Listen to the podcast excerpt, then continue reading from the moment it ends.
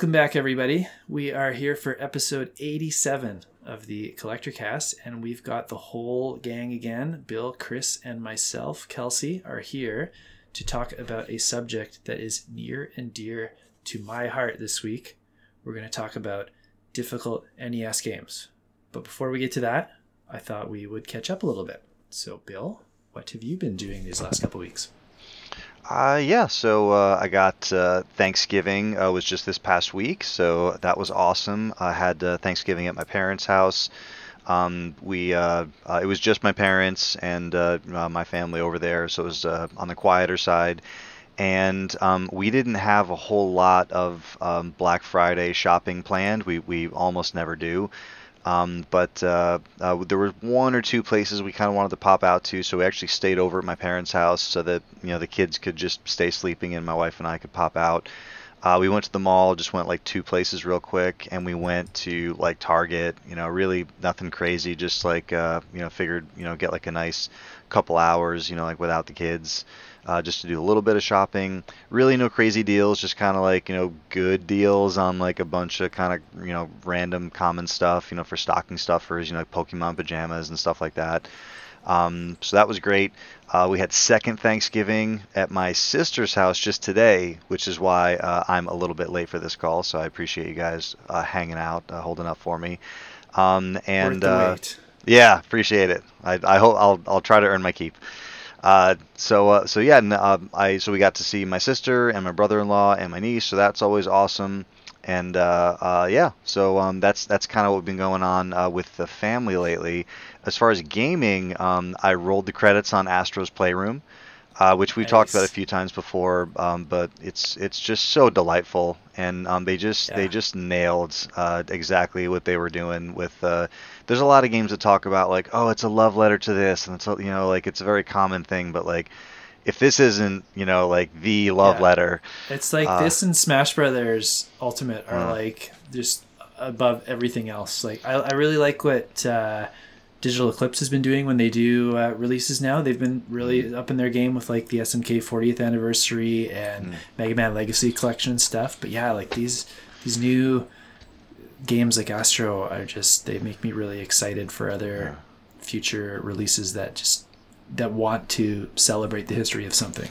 Yeah, it's it's it's just so good, and you know I've we've you know kind of talked about it before, so I don't need to go too much into detail. But what's so cool about it is uh, both my kids really love it, and they have never played you know much PlayStation stuff before. We they've only kind of played um, you know like Nintendo and, and Microsoft stuff, so um, it's it's a good enough game on its own that you don't have to care about the history of PlayStation to have fun with it. Um, it, at, at its heart, it's still just a good game.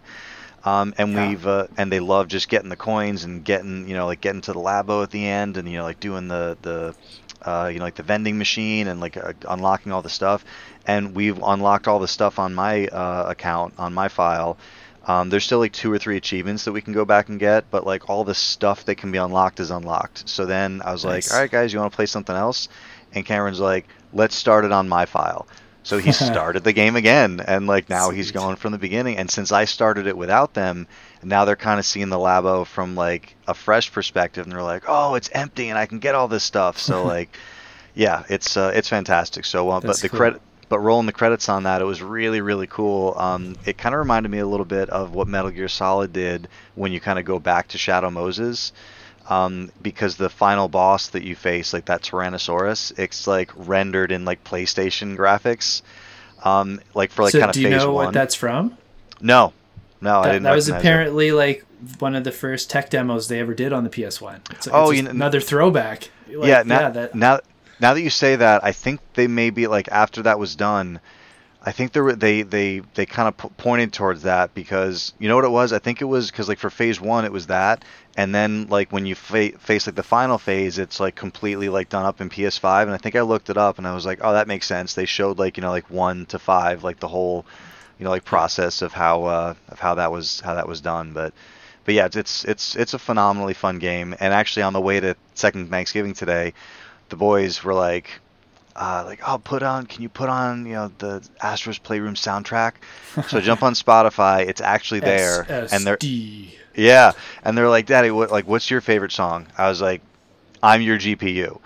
That is my favorite Yeah, song. I, I loved being in that level, and then there's two secret areas where you can find the lyrics to the song, Yeah. and then you realize, oh man, it's not just like random stuff. Like it's like a whole song about being a GPU and how you like show them like the graphics and everything. So um, at first I was upset because it didn't seem like the the lyrics were going to be in the song, but then like they kind of they fire up and like they they do play on the Spotify version. And then the boys are asking me like, "What's SSD?" I'm like, "Oh, solid state." Like you know, it's that that you know. So I tried not to get into the nuts and bolts too much. It's just like, and what's great is when I'm playing it, I'm just kind of playing it like you know, like it's like, oh, I'm just in a level, and like I don't know where I am. Like they might have it named or whatever, but like we start listening to the soundtrack, and the boys and like uh, Callahan's like, I want to hear one from Memory. I want to hear the song from Memory Meadows. I'm like, you remember the names of the zones? Yeah. So yeah, it's really cool that they that they you know kind of like latch on to that stuff. So we listened to the That's soundtrack to Astros on the way down, uh, not on the way back because because we were trying to like on the way down. It's like you know you're you're everyone's excited and happy. On the way home, it's late and we're like, all right, we're trying to settle down, go to bed. We don't want like a fist pumping you know dance party going on in the in the car at 10 p.m. But uh, but yeah, so Ast- Astros is so cool, and I'm really glad the kids like it.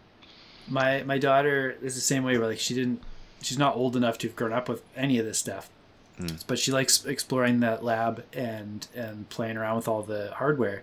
And then every once in a while, she'll be in my game room with me, and she'll see something that she recognizes from Astro's Playroom. She's like, pick, she'll pick up my multi tap for PS2 or something, Yep. and she's like, "This is from Astro!" And it's like so excited. Yep. So I, uh, uh, they've never played, you know, Final Fantasy games. So they, uh, my uh, Cameron comes upon the Buster Sword, and he's like, "Daddy, like, how, how do I get into photo mode? I want to take a picture of this." And I grab the controller. I'm like pressing every button I can think of, and I'm like, "I don't know if you've unlocked because we're on his file now." And I'm like, "I don't know if you have to unlock that. I just don't remember. Like, it's I don't know if you can take a photo of it yet, or if there even is a photo mode. I don't remember." And then I was like, "But do you know what that sword is?" And he's like, "No, it's just cool." I'm like, "Hey, that's that's cool." And it's funny, like they they're finding the artifacts, and uh, so they found the the PS1 multi tap, which is just a really really cool looking, you know, boomerang, you know, shaped Yeah. peripheral, and uh, uh, and they were they were in there, and they because like when a thing comes up, it tells it gives you like a tagline, right? So it's like oh this and blah blah blah blah blah blah. So they had already experienced that, and I kind of walked in the room and I saw it, and I'm like, oh, the multi tap. I was like, do you guys know what that is? expecting I was gonna, you know, explain to them, you know, back in the days of wired controllers, you had to plug them in. So I said, my boy's like, hey, do you know what that is? And Callahan says, it's the most fun you can have with a right angle.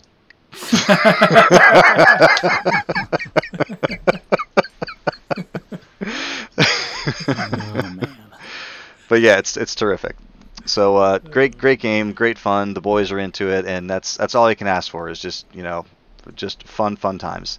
Um, so roll the credits on that. Um, uh, I acquired Returnal. Um, this was a pre-Black Friday deal. Um, I want to say this was like a week before Black Friday or thereabouts, and it just kind of like popped uh, like brand new at Walmart for like 30, 35 bucks. So I was like, all right, like that's I'll bite. I know I want it, and that's you know about half price. So grab that. Haven't started it yet. Um, I am trying to play some games that uh, you know to kind of like you know get them off the list because I've got you know the next uh, Destiny uh, pack is coming out in about a week or so. There's also Halo uh, Infinite campaign comes out in about a week, week and a half. Um, so one thing that's been on my list for a while is the Telltale Batman series. So um, I ended up rolling the credits on season one of that. Um, the on my show notes uh, for this show, I, I had you know earlier in the week it was like, okay, finish chapter one, and then finish chapter one and two, and then finish chapter one, two, and three. So I was actually uh, very proud that I got all the way through season one. Um, so there's still a whole second season, which I will probably not do right away. I'll probably do something else and then go back to it.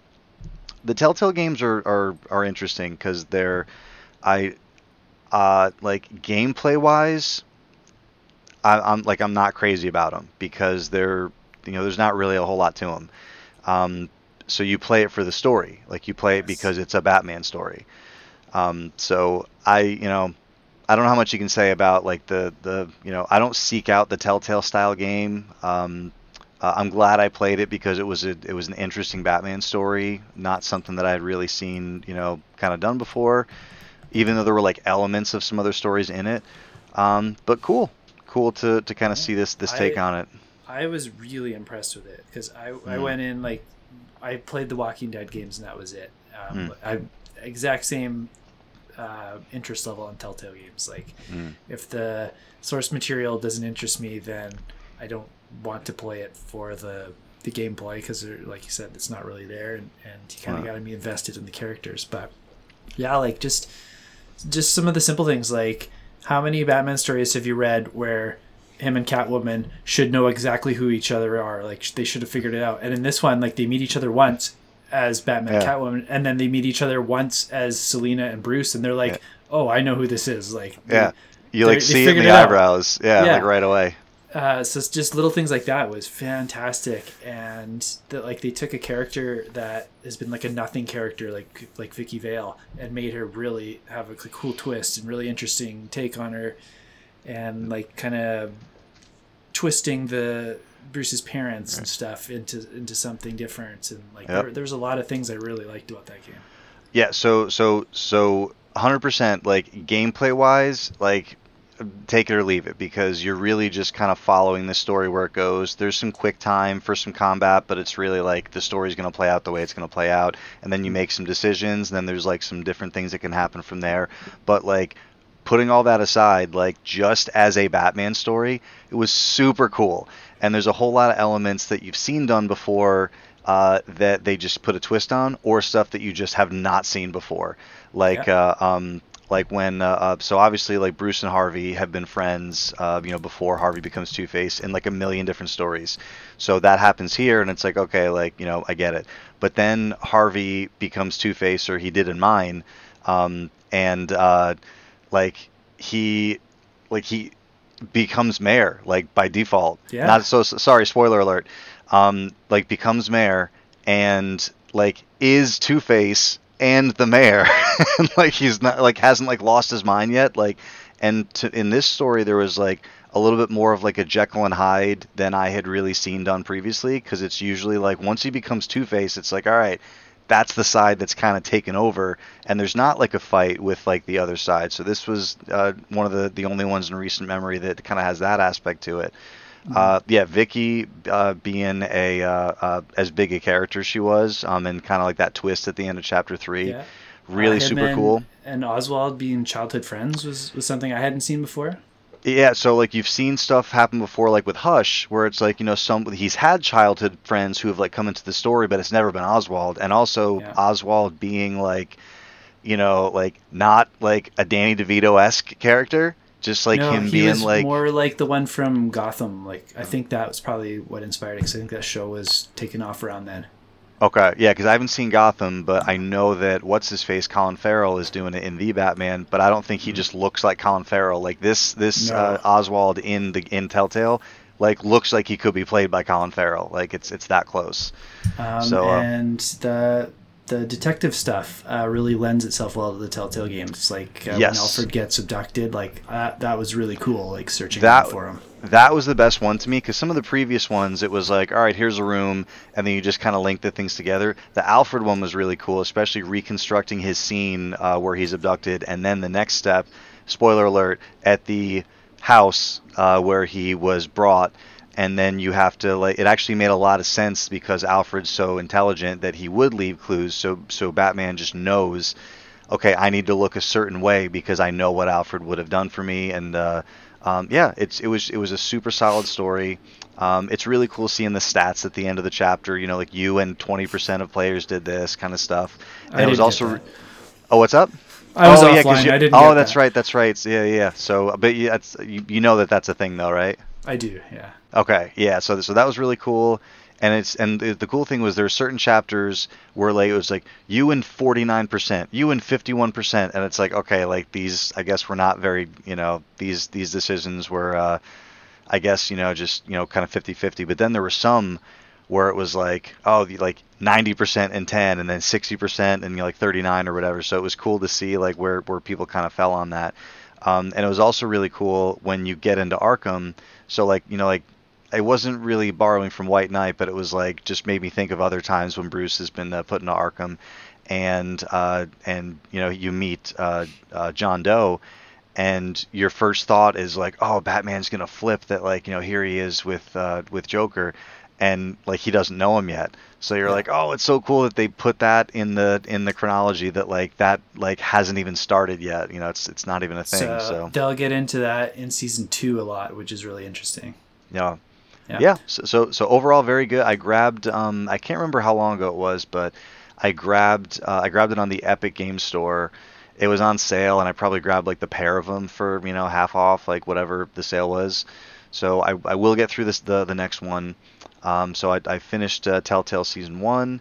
Um, I've been playing a lot of Forza Horizon 5, and I think I'm pretty close to doing all of the things that I want to do in it. And then what I'll do is I'll just pop back in here and there, you know, for you know like a little a little race from time to time. And they release new cars and new content. Um, it's the way it works is every series is 28 days long, and every series is made up of four seasons that are seven days long. So uh, basically, if you just want to play the stuff that's in the game and ignore that stuff, you can. But like every you know week, like like this week, or sorry, for instance, the first week there were like two bonus cars you could get if you did this extra stuff, and one of them was the DeLorean. So since a lot of people wanted the DeLorean, that's kind of like how they got people, you know, to kind of figure out how this thing works. So basically, you do a bunch of stuff, you get, you know, some points, you get enough points, you can get, you know, like the free bonus cars. So for every week, there's a couple of bonus cars, and then for every month, there's two bonus cars.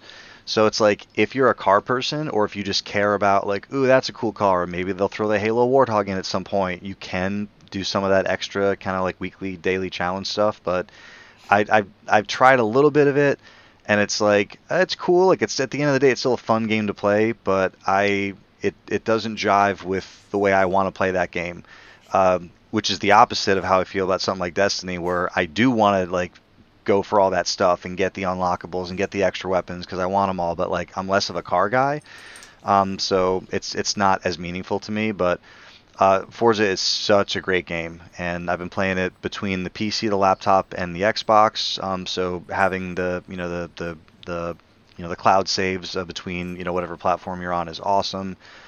And yeah, I mean, there's not much else you can say. It's just it's a phenomenal racing game. So I don't know if you guys are, are into racing at all. I don't I don't think I don't think you are. I I am. Uh. But I've I'm usually into like futuristic racing. I've never been into right. like a kind of down to earth kind of racing. Gotcha. So I'm, I'm glad you mentioned that because one of the things I, I, I, wanted to mention that I would have forgotten is uh, so one of the things you can do in this they have these um, you know kind of like uh, distance jump challenges and they're just kind of scattered throughout and it's called a danger sign. So it's basically like the road is like you know blocked off like danger, almost like in Burnout, and you got to blast through that and just you know can you can you jump 800 feet or 900 or 1000 and it reminds me um, so like you like you're going as fast as you can and you hit the danger sign and as soon as you jump off it like all the sound like cuts out and it's like you just hear like and it reminds me so much of extreme g uh, when you break that sound barrier and there's just no sound and then like you break the barrier coming back in so i'm, I'm glad you mentioned futuristic racing because yeah that's definitely definitely a good jam so but yeah so that's forza and I just wanted to mention that uh, I have it on uh, good authority that Santa Claus's spirits are high. He has told me personally that the RF Generation Secret Santa is going strong right now. Uh, all the letters are sent out. Everyone's uh, got their matches. Everyone should be shopping, and I believe some packages have already started to fly. So, uh, very excited to see uh, how that all all rolls out, and uh, my, it's just a fun thing to do every, every year. Awesome. Good stuff. So yeah, and in the interest of keeping it, you know, nice and uh, nice and tight and compact, that is all that I got. Appreciate that. How about you, Chris? You've been very quiet. What's going on over there? Well, I'll have to offer apologies up front because I read it as Secret Satan. So uh, somebody's really somebody's really going to be disappointed this year. Um, or very excited about their new goat's head. uh, with me, you know, um, like I was telling Kelsey, I always feel bad when we get to this section because I feel like I should have more to talk about, but I guess I really don't. So it is what it is. But uh, last night I watched Quan Chi and the Seven Spirits of whatever. I don't. Whatever. Shang Chi and the Legend of the Ten Rings.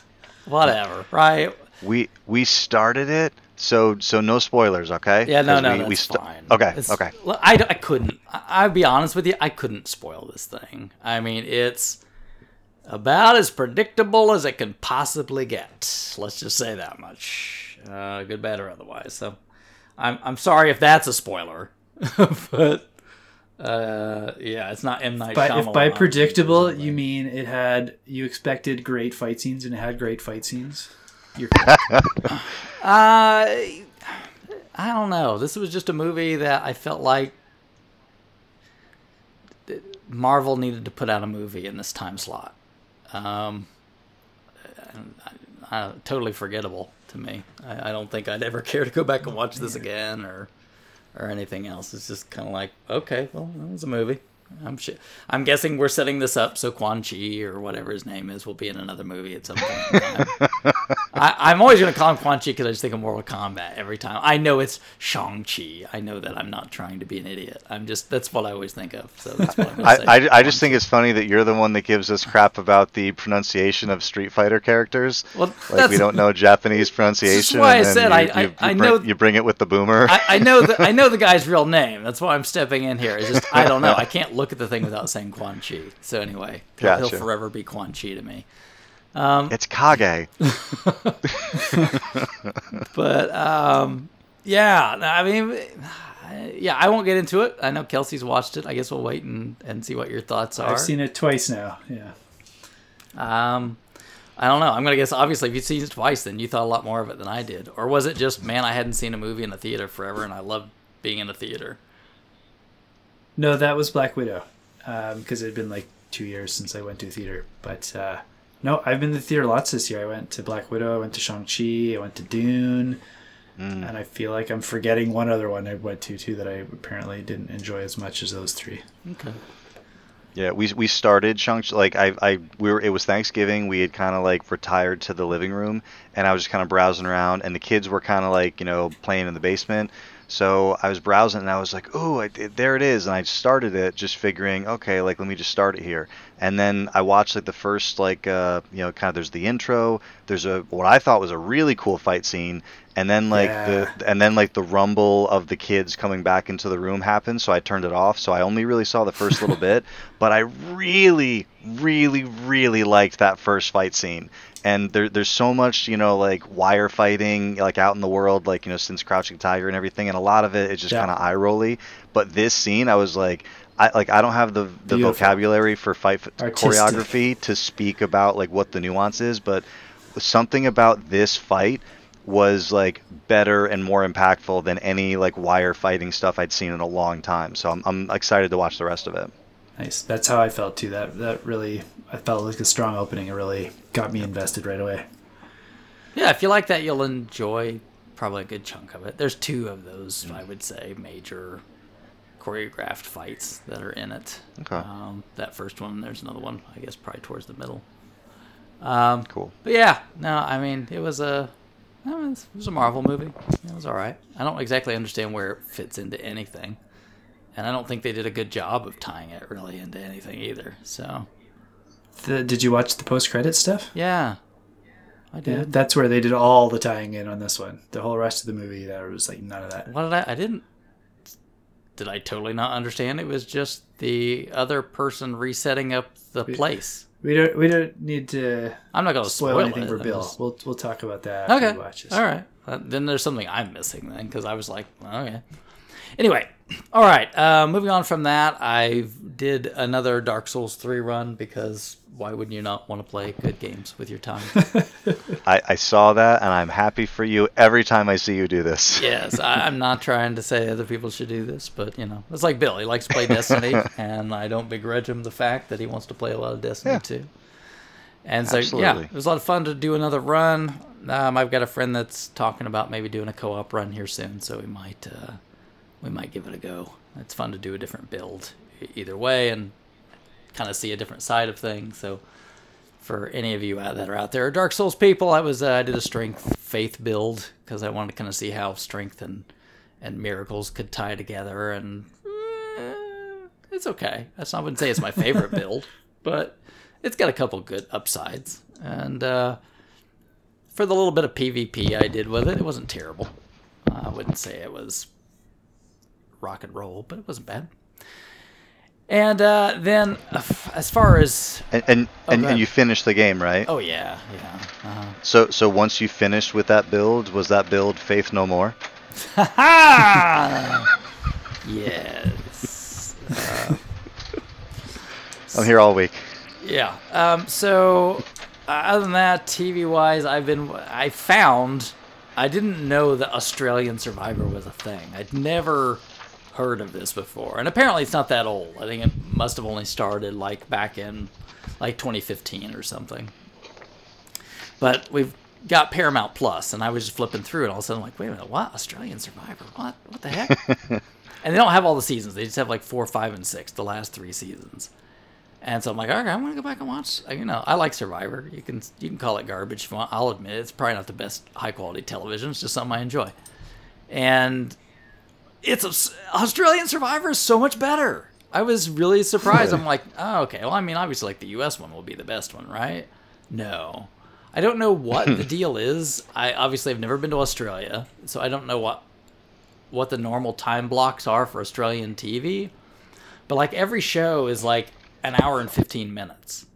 So I'm thinking like with commercials, what is would that be like an hour and a half or 2 hours or I don't know how that would work out, you know, in commercials cuz in the US, uh, something that's on TV with commercials that's an hour would probably be like 40 minutes of television.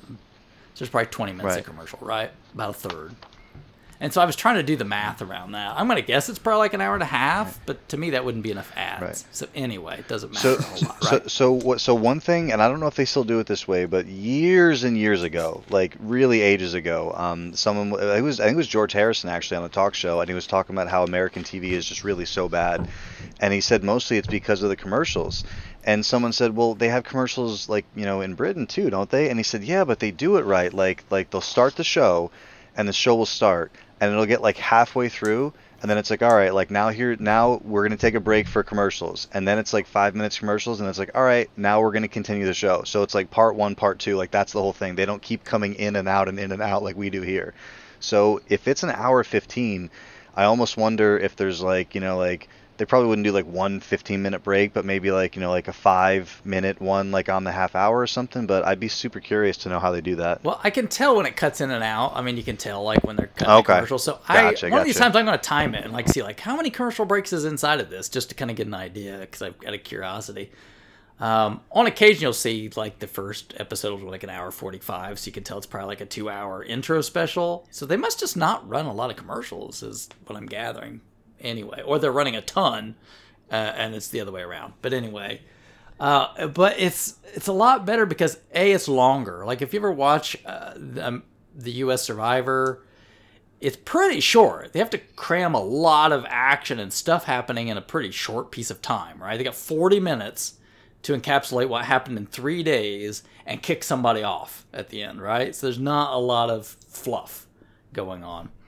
And in Australian Survivor with that long format, it's almost like it's like twice as long. They really have a lot more time to get into who the people are and like the dynamics of what's going on with them and what they're doing and how they're interacting. So you get a lot more of that social side and the gameplay that's happening as things are going on. And it's also a little more fast paced because, like American Survivor, they kick somebody out like once every three days. And here, it's like every two days somebody's gone. So it's, it's like a faster pace. And it's much more physical than the US version. It's like if you watch the competitions on the US version, occasionally they have like some kind of a head to head matchup and they'll get at it. But most of the time it's like some sort of endurance thing. Um, in Australian Survivor, they're beating the crap out of each other. They're doing like really hardcore, um, these very, very physical uh, things that they're doing. Not all of them are that, but I mean, a lot of them are like, oh my gosh, like that's grueling, the kind of stuff that they're doing. And uh, otherwise, it's the standard Survivor format that you're pretty used to if you ever watched the show. It's just, uh, I, I enjoy it a lot more because they actually have the time to really kind of get a better feel for what's going on. And again, like the competitions are just, they're just better. Um, because it's not, oh, I'm going to watch these 10 people stand on a pole. until one falls off, right? You know, there whatever the case is. So anyway, that's really good. I've been watching. I watched uh, season four. I'm in the middle of like season five, and um, and, it, and it's long too. Like uh, there's like 24 episodes of this, so you can think they're like an hour and 15 minutes, and there's 24. Ep- it's like it's a lot that goes on. They give you a lot of content. But anyway, Paramount Plus is on there if you care about Survivor. You want to check out Australian Survivor. The only person I know that would probably care is Rich. I know Rich is into Survivor like I am. Sometimes he'll shoot me messages like, "Can you believe who so and so was kicked out?" Um, but I don't. I don't know if I know anybody else that's into the show. um, and then last but not least, I bought a copy of Guardians of the Galaxy, which was on sale for thirty bucks the other day. And because Kelsey says, That "Hey, is- that's crazy cheap for a new game. That's awesome. I, yeah, I think I saw that for twenty five dollars Yeah, like, on like Slick Deals A couple or days after I bought mine for thirty dollars, it was twenty five dollars. anyway, no, it's five dollars. Who cares, right? But uh, Yeah, yeah, uh, yeah, it's kind of like that's a new game, and to go cheap that fast is pretty crazy. yeah. But- and, and the fact that it's like like a lot of times like a game will come out and then it drops right away if it's getting just like awful reviews. But I've not heard bad things No, I've about heard this game. Good things about this one. So yeah, I'm I'm actually really surprised to see it like so so you know cheap so quickly. Me too. Um, and I don't. I, again, maybe that's just this is just Christmas fodder, and it's just out there to you know sell a lot of copies for Christmas. But But Kelsey's gonna got a copy. There's a couple other of us that are on the Discord. We're gonna be playing through and talking about Marvel's Guardians of the Galaxy. So if anybody here listening wants to get in on that, yeah, they can definitely become a patron and get on the Discord and chit chat with us before we chat about it and spoil things. Uh, Kelsey will get his next year, as the Canadian Postal Service seems to be working. Well, it's I can't just blame the postal service this time, even though it is really bad normally. But yeah, we've had some crazy weather events here that have like removed some highways that used to be there. So our uh, infrastructure for travel has been greatly changed over the last month. Uh, so we've had to like reroute things. Like we had to tell our kids like you're only allowed to have this much milk a day because we are probably not going to be able to buy milk for two weeks. And stores are finally getting restocked here because. Uh, you know, beyond all the supply constraint issues the world's having right now, we had these yeah infrastructure problems with our road and weather that uh, made those all much much worse recently. You say, kids, we only have one bag of milk to last the whole week. Yeah, don't don't uh, don't rip the bag or we're out. yeah, we only have two and a half decaliters. Uh, but really, I think that's about it for me. I was doing the holiday stuff, getting to catch up with people, which is a lot of fun. It's nice to have a four day weekend because it's probably been since the last holidays that I've had a four day weekend. So, uh, yeah, it's just nice to cut loose for a minute. I've got to see, I've got to see a lot of people I haven't seen in a while. So I really that makes me very happy. I, I can't remember the last episode we had where all three of us had an actual pickup. This this is cool because Bill got Returnal, uh, Chris got Guardians, I've got Guardians coming, but I also picked up a new CRT just yesterday night. Oh, how many do you have now? Because I get the one I gave you. yeah, you got that one. Um, I've got the one I've been gaming on for quite a while, 27 inch. Um, I've got a little 13 inch that I've been doing most of my NES playing on. I picked up that 44 inch about a month, month and a half ago. Oh. And then I got this 41 inch uh, just yesterday as well. So I've got five CRTs in my house right now. and maybe hopefully at some point in time at NES TV and Yeah, and I got to pick up that one from you. So yeah, six if I can get them all here. You're kind of catching up. I'm trying to think how many do I have? One, two, three, four, five. I think I've got six. Yeah. Seven. No, I've got seven. Got one up on Oh. you. You got Uh, this one that I picked up, it's great screen and very big and pretty, uh, but it's got a weird ticking sound uh, when something is in one, any one of the inputs. Like if you turn on a DVD player or a game system or whatever, uh, it's like a tick, tick, tick, tick, tick, tick, through the speakers. So I got to figure out what that is. But it, it doesn't happen all the time when you have nothing inputted on, but it's just on. It does not make that sound. So I wonder if it's. Some- What if it's like a bad ground or something? I don't know.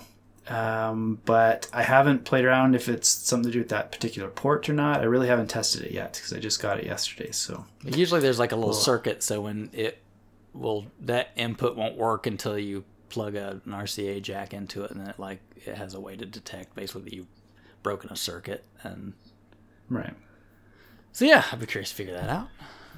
yeah, I will hopefully open that up uh, in the next couple weeks here and figure that out. Um, and then my Guardians is slowed down because of all this road stuff and our postal service just being slow and it getting close to Christmas time and COVID. So yeah, like Chris said, it could be here December first. It could also be here January first. I have no idea. We'll see when it arrives. Um, and you're gonna be playing on PlayStation Five. Yes. Yeah. Okay, be cool. Yours was Xbox Series X. Yes. Is that right? Uh-huh. Yeah. Cool. Um, I've been doing some Switch gaming with my daughter again. Uh, she's been really into Mario Kart 8 once more, so we've been putting some time into that. And I have kept pulling her back to play some more Marvel Ultimate Alliance 3 with me. And we have beat that game on every difficulty now. And there's these like challenge rifts that open up when you beat the game on each difficulty. So we've unlocked every character and all the alternate costumes, and we've probably done like 98% of the game. And there's just a few unlockable things that I just think I don't want to put that much time in to do them now. So I might just leave it at like 98% and be happy with that. A game you might want to check out that Eden and I have just recently started playing together, and she seems to really enjoy is I don't know if you've ever heard it called Lovers in a Dangerous Space Time. I have played that with three grown men, and that was Oh, uh, okay. a fun, a fun evening. yeah, okay. then I mean, give that one a kid. Like I know, like even like I, I want to run the shields, so I like have to do everything but the shields or whatever, right? yeah no like w- we started like that like coordinating and being a team and then after a while it's like no i want the lasers and no you do the shields you idiot get over there and yeah we were fighting each other and trying to play through it which is pretty fun um, but my, my favorite part of Multi- marvel ultimate alliance is uh, i like playing with ghost rider and he's got this move where you know he's got all these cool chains around him so one of them is he just swings the chain over his head in like a wide arc to like knock all these bad guys away from you and every time I do it, my daughter starts singing Gangnam Style because of the dance. It's like Shang, like Shang Chi, right? Uh, yeah. Um, I've been plugging away at Persona 2 Innocent Sin on my PSP as well. And I gotta say, like, as much as I love Shin Megami games, the first three Personas, uh, one and both of the twos, they're rough. I, I don't think I'd recommend them to anybody. There's just not, it's not a lot there to make up for how slow they are, especially the PSP one, like the combat, because you gotta wait for like a load to get into the fight, and then any if any voice clips get triggered during the fight, you gotta wait for another load. Um, you everyone has little animations, so you, you punch in like your your movements, and then you you click yes, and then you literally can put the PSP down and like wait for the your moves to act out, and then the enemies to act out. So if you're summoning a persona, that takes some time. If you're just using a move, they've like got these animations for all your regular attacks, and it's just it's really a slow slog to do fighting, and there's a lot of random encounters in that game. So it's just really slow, and the story's not good enough to make up for how slow the combat is. So not one I would recommend to anyone other than someone who just loves Persona and kind of wants to flesh out that full experience for just like historical interest. I remember playing the first one on the original PlayStation. I had rented it one time, and because I'm like, oh, okay, this could be interesting, and I just did not click at all. Yeah.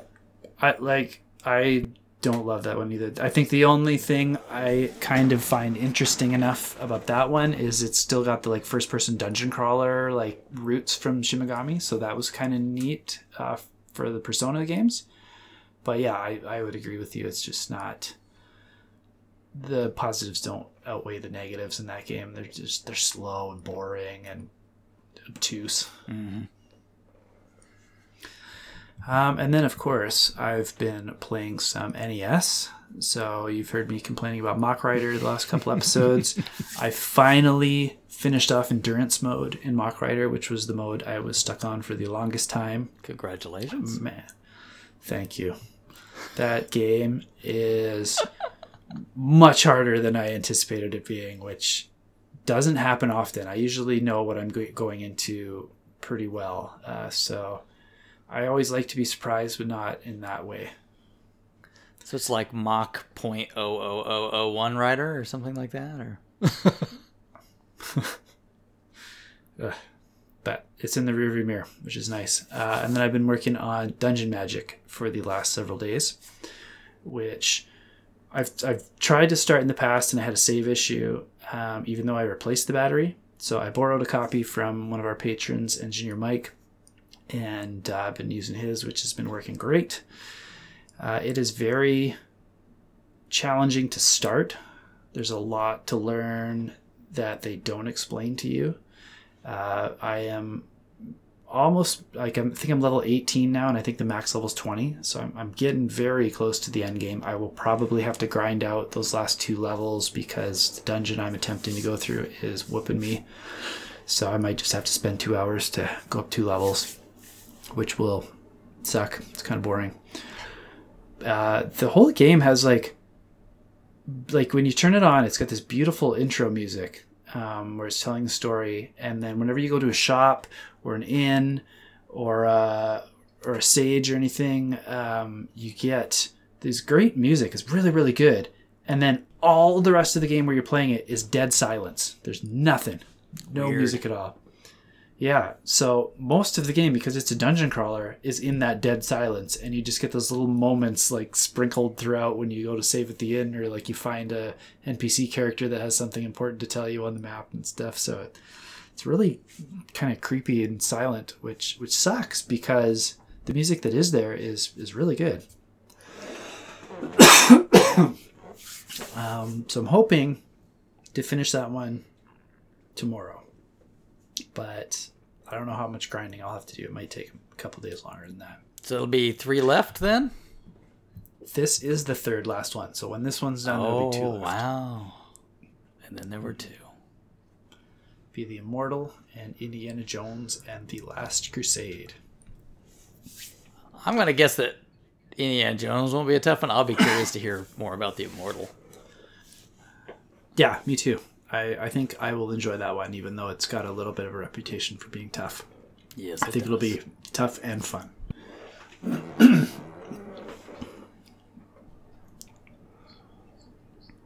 yes, they are. That's that's why I'm playing this one as well. I've already done the uh, the Taito one. If they were the same, like like I didn't play both Punch Outs, even though there's like a there is a difference. They're essentially the same. So yeah. And so that should be a great segue into our topic for today, which is difficulty in NES games specifically. this has become a topic of great interest for me over the course of my playing. I, every time I see uh, top 10 hardest NES games or something along those lines, I always click on it. And I am always disappointed or frustrated. Uh, there, there's just a lot of bad information that just keeps getting recycled. It's like like sometimes you can tell like because I've read enough of those now where I'm starting to be like, oh, they've read this other person's list and just switched two games. Like they they're not doing any sort of research. They're just here to you know get the clicks or whatever. Um, and sometimes there's a game on there that's just like it's like what like that like you, you can make a top like 500 difficult NES games and this game shouldn't be on there like what did I where know. did this come from For fun, I did like a couple searches because we know we were going to talk about this, and on one of the lists, Castlevania Two was on the list. I'm like, what? This is like a really easy game as long as you know about that one stupid thing with the whirlwind. yeah so it's kind of become uh, a goal of mine to to dispel some of that misinformation around this topic so i've i've done a lot of thinking and you know research in quotes um, prior to to bringing this topic up with you guys. Uh, so I've come up with 13 categories that I think uh, describe different types of difficulty on the NES, and I want to run them all by you and get your ideas on them and kind of flesh this idea out a little further. And if I need to change some of them or remove them or add things, I want to do that. I really want to kind of nail this topic down and then uh, try and present it to the world at large and hopefully uh, make a, a much better uh, difficulty ranking for the NES. Yeah, I've looked forward to Kelsey Polnick's The Real Hardest NES Games book. 100%. Yeah. But the, the, the, the irony of it is it's going to be the unofficial guide to difficulty, so it'll No, no, no. I'm gonna I'm gonna get this endorsed by Miyamoto. This is you gonna get it licensed. No, I think yeah, I'm gonna get it I think what you got to say is everything the angry video game nerd taught you is wrong. Yeah. the, like, Yeah. I have nothing against the angry video game nerd. I think I, I don't like his videos because of the language, but like I realize he's playing a character and having fun. Yeah, and everyone seems to take these comedy videos as factual and they they put that information like especially the silver surfer it comes up a lot in these lists and it's because of that avgn video it's a shtick. I, am yeah and he's exaggerating for comedic effect. And everyone's kind of taken that as gospel and they've they've shared it enough times that people start to believe it after a while just because they've seen it so often. So that that game in particular, if I open up a top ten list of hardest NES games and Silver Surfer is anywhere near that list, like I just know they haven't played any of these games. Like, they, haven't, they haven't done any research because it is not even a top ten hardest shoot 'em up on the NES, let alone like all time games. Like it's just baffles me. All right, so let's get started here. Okay. So the first category, and I think this might be Chris's favorite category. This is like Uh, this I'm is a common category. I'll say that much. Yes, uh, I'm calling this one poor design. Uh, and so, just as like a brief descriptor of what that means, uh, something about the game is unintuitive, uncomfortable, or unintentionally misleading to the player. Now, I know, I know we've all played games with bad design, but if you remember back to the NES specifically, we're still trying to kind of figure out what a good game is at that time. There's there's not a lot of uh, um, really examples that people hold up as like this is a really great piece of design prior to that. Like this is kind of where people are you're getting some mass market appeal and people are starting to look at games and trying to emulate them more and figure out which ones are the good ones and which ones are the bad ones and there's still a lot of ideas coming out. So some of the poor design is definitely not intentional. It's just people trying new ideas that they have that probably sounded good in their head so I wanted to break this one down a little further, which I won't do with any of the other categories. Uh, so one of the poor design things uh, I have as a subcategory would be bad controls or mechanics in a game. So I'm sure you can both uh, think of examples of games that have bad controls on the NES. Did anything pop to mind right off the top Darkman. of your head? Yeah, Darkman is very slippery. Like Yeah. one of the worst for like you stop and you just keep moving even though you haven't pushed any buttons. Like Yep. it's really I, I, I remember I remember I acquired this game and like I think Nightshade and a couple others and I was like, you know what? I'm not playing enough games. Let me just put in the next game I get. So I got Darkman, I threw it in. And I remember sending you a message like, "Am I doing something wrong? Like, is is there something wrong with my copy?" And you're like, "No, it's not just you." I would say I got that feeling like anytime I would see a game and I and it would have Ocean, Ocean was the developer, I just went, "Oh God, no." that was Yeah, this I think- category. Like every one of their games is this category. That's interesting. I, I never picked up on that. Like, I'm familiar with Ocean, but I never picked up on that recurring theme with them. I think Ocean did RoboCop 2, and that is very much like Darkman controls, like hmm. super slippery and slidey all over the place. So you just feel like you're fighting the game as well as whatever enemies they put in there. um, yeah, those are great examples. Another one uh, that I've seen more people talk about recently uh, is Adventures of Dino Riki, uh, where it's it's like a scrolling shoot 'em up, which works fine. Um, but there's parts of it where you have to do platforming. So you have to Mm-hmm. jump, even though you're on top down view, you have to jump to uh, different platforms or you'll just fall in a pit and die.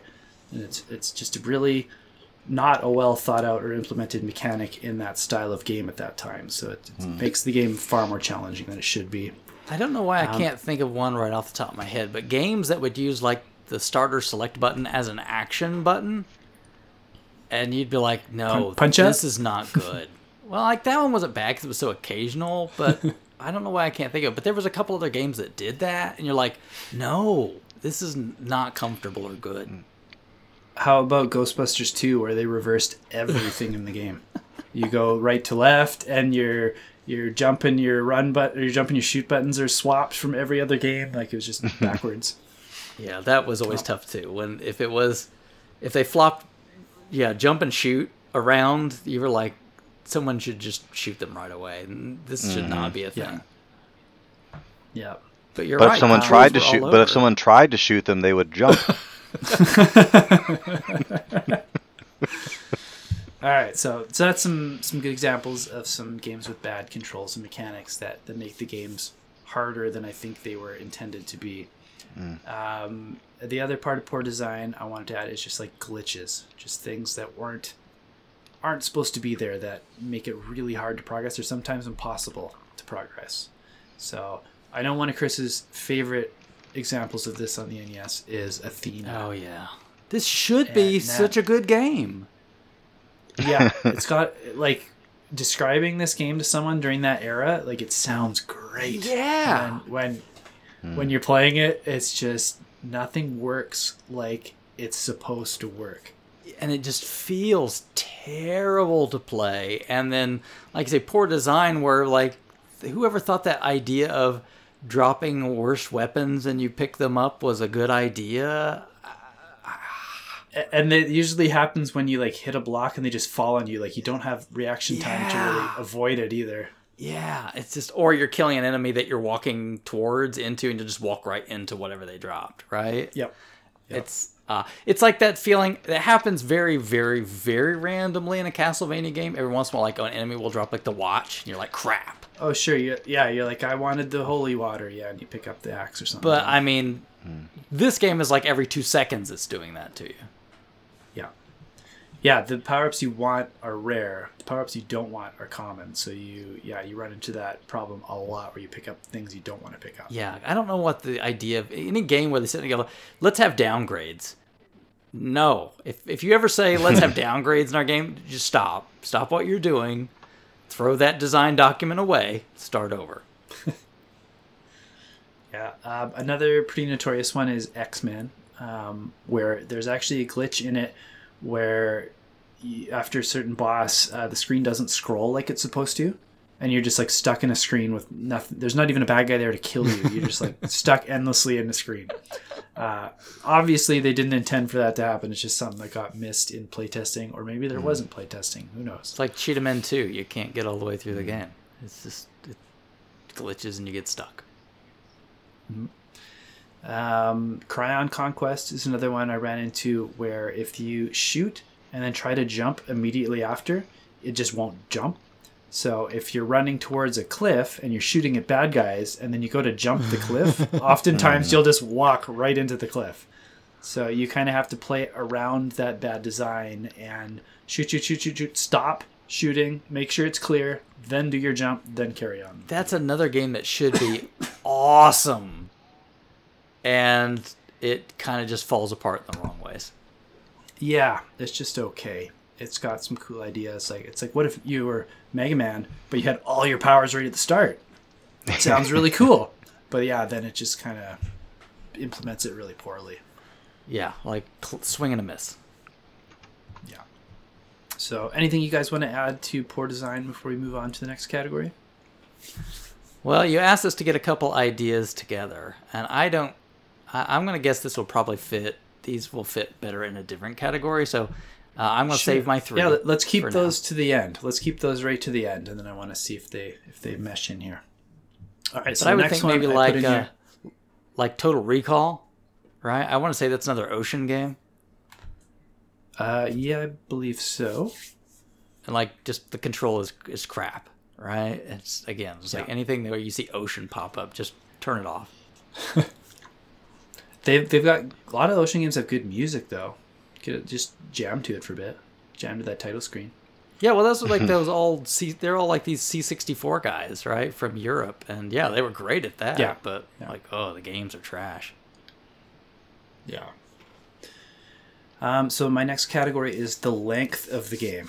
So the actual like minute to minute gameplay might not be crazy hard, but just the time commitment can uh, be too overwhelming for people sometimes. Uh, so role playing games always fall into this category. So Yeah, I, I don't sure. consider something like Dragon Quest or Final Fantasy to be extraordinarily hard, but like I get like not having 40, 60, 80 hours to invest in a game.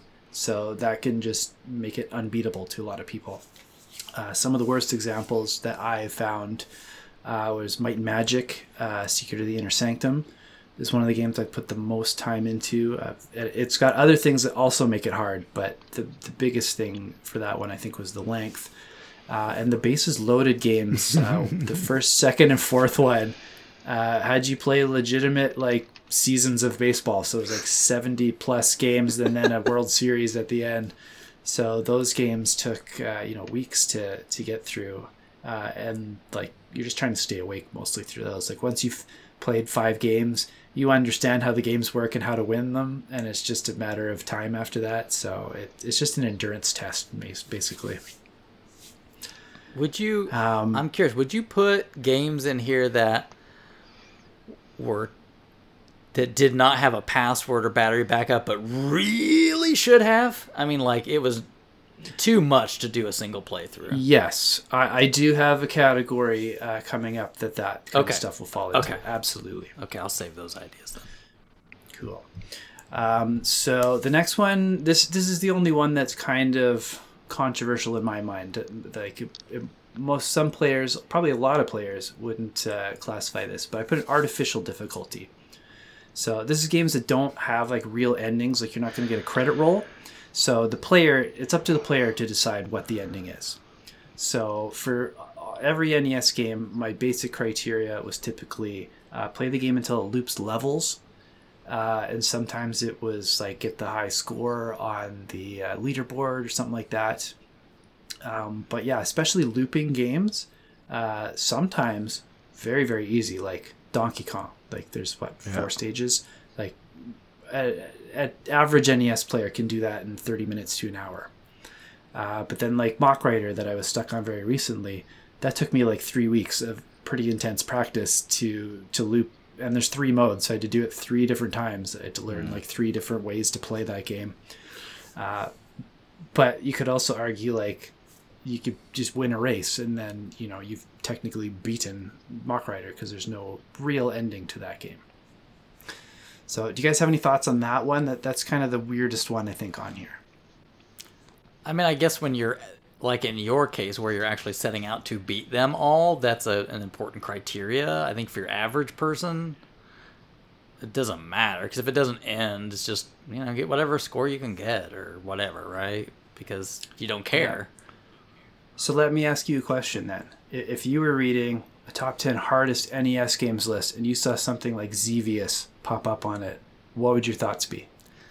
I think you would have to put those in its own category and rank them that way. So, like, if you said, you know, uh, like I don't know if Star Soldier has an end, but if you had like Star Soldier, Xevious, those kind of games, I think you could put those in their own category by themselves and then rank them by difficulty within that system. But I think they belong in their Right. own space. They don't really belong blended in with anything else because it's arbitrary. Yeah, I, I don't disagree with any of that. It's it's a very weird kind of subsection of uh, difficulty, I think. Right, because I And think you could of- say some- like Star Soldier is harder than Xevious, or vice versa. I don't know. I've not played enough. I, to me, Star Soldier is harder than Xevious, but I again I've not beat them both. And so, again though, if it's like I have to get X score, it's going to be harder for me to get X score on Star Soldier or to loop it than it is for me to do it on Xevious. It was like some of the hardest experiences I've had going through the NES library were these kind of categories. Uh, were just things where, like uh, elevator action is one that was extraordinarily hard to loop uh, until one player like kind of discovered an exploit for that game. But it like it almost felt unbeatable until I learned about that exploit. Like, uh, whereas every other game that's considered really hard, you know, I didn't didn't have that kind of overwhelming challenge with.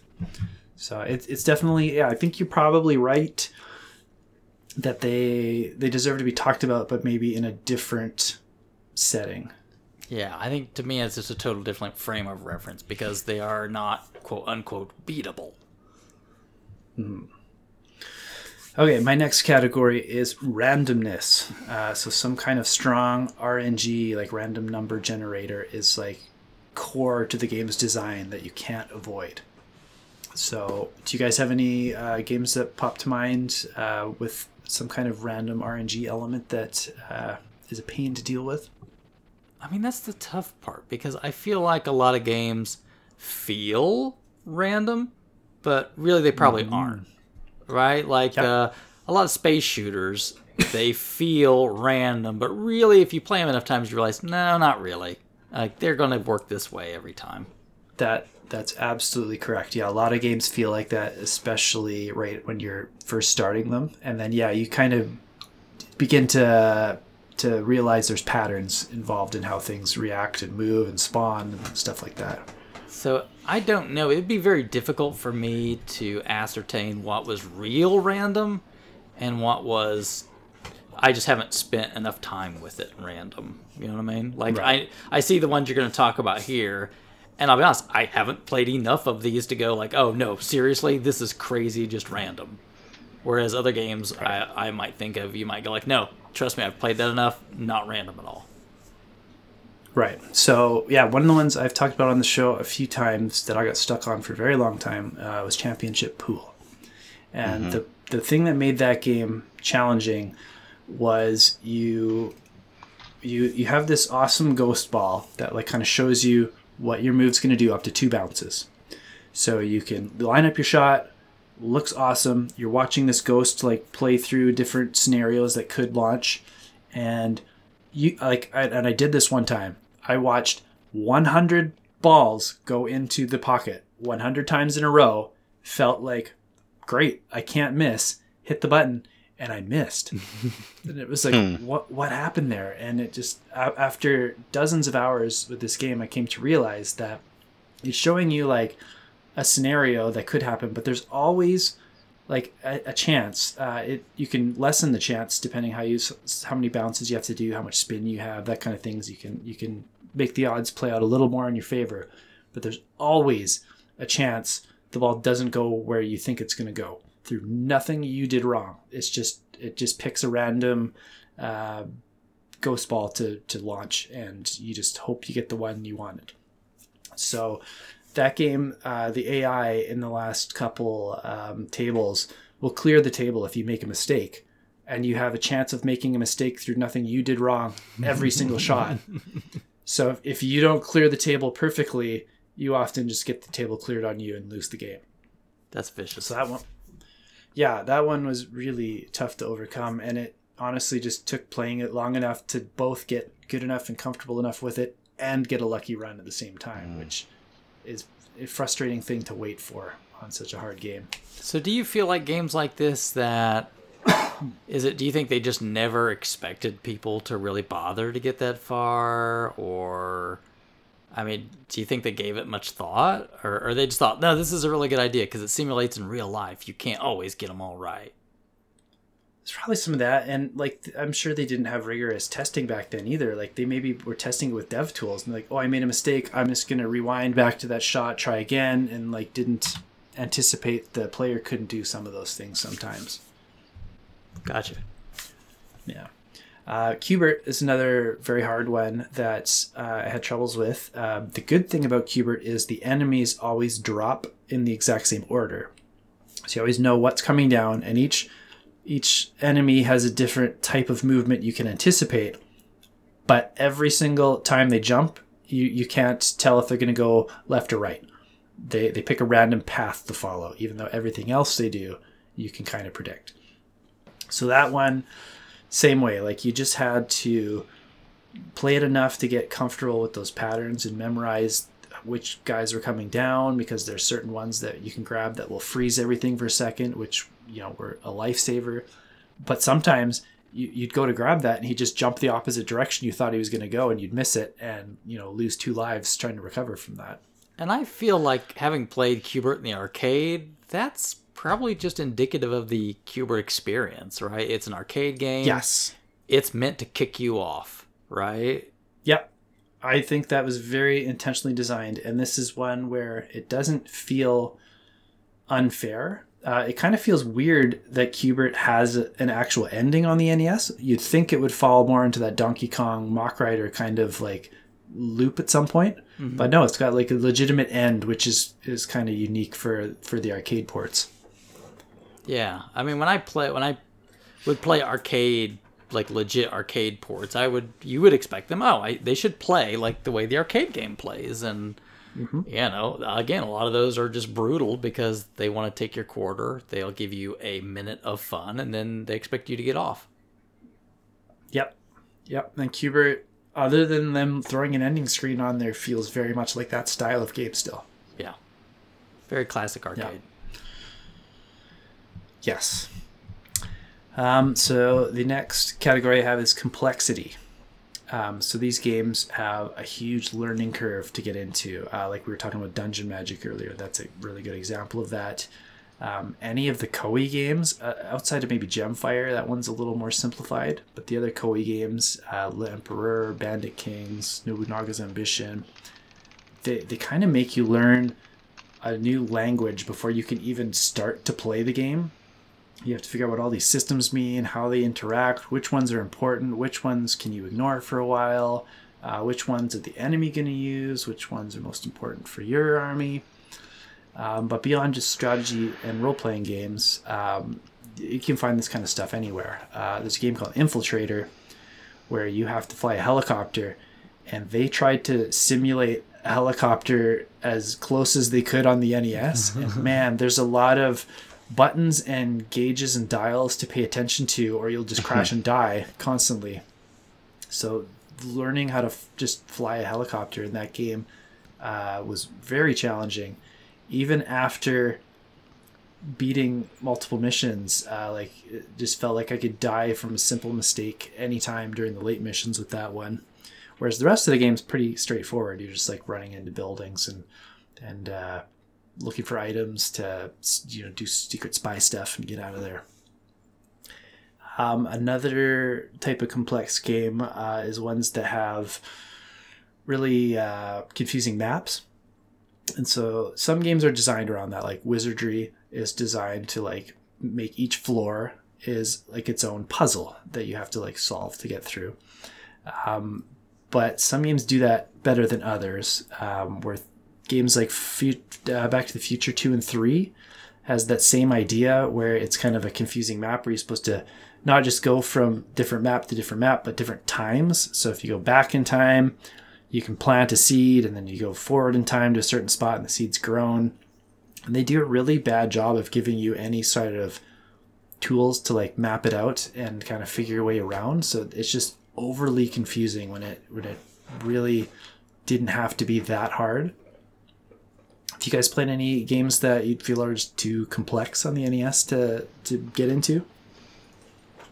So I would go and also agree with your Koei stuff because I played several of these and I feel like these are games that are just for like hardcore people. Like this is just I'm hardcore into strategy, right? And I'm going to play this game over and over and over and I'm just this is what I do and also this some of this like this and some other games i think were designed for a pc experience and brought mm-hmm. to the nes and i don't know if that's always the best idea to be honest i mean it's passable and you can make it work but mm. probably just not the place where most people want that kind of experience i guess i would say yeah like with most of the koei games you can actually set the difficulty between 1 and 5 and even on one even though the computer is not really aggressive and they kind of let you have your own thing, you just feel like you're not winning because it's so overwhelming at first.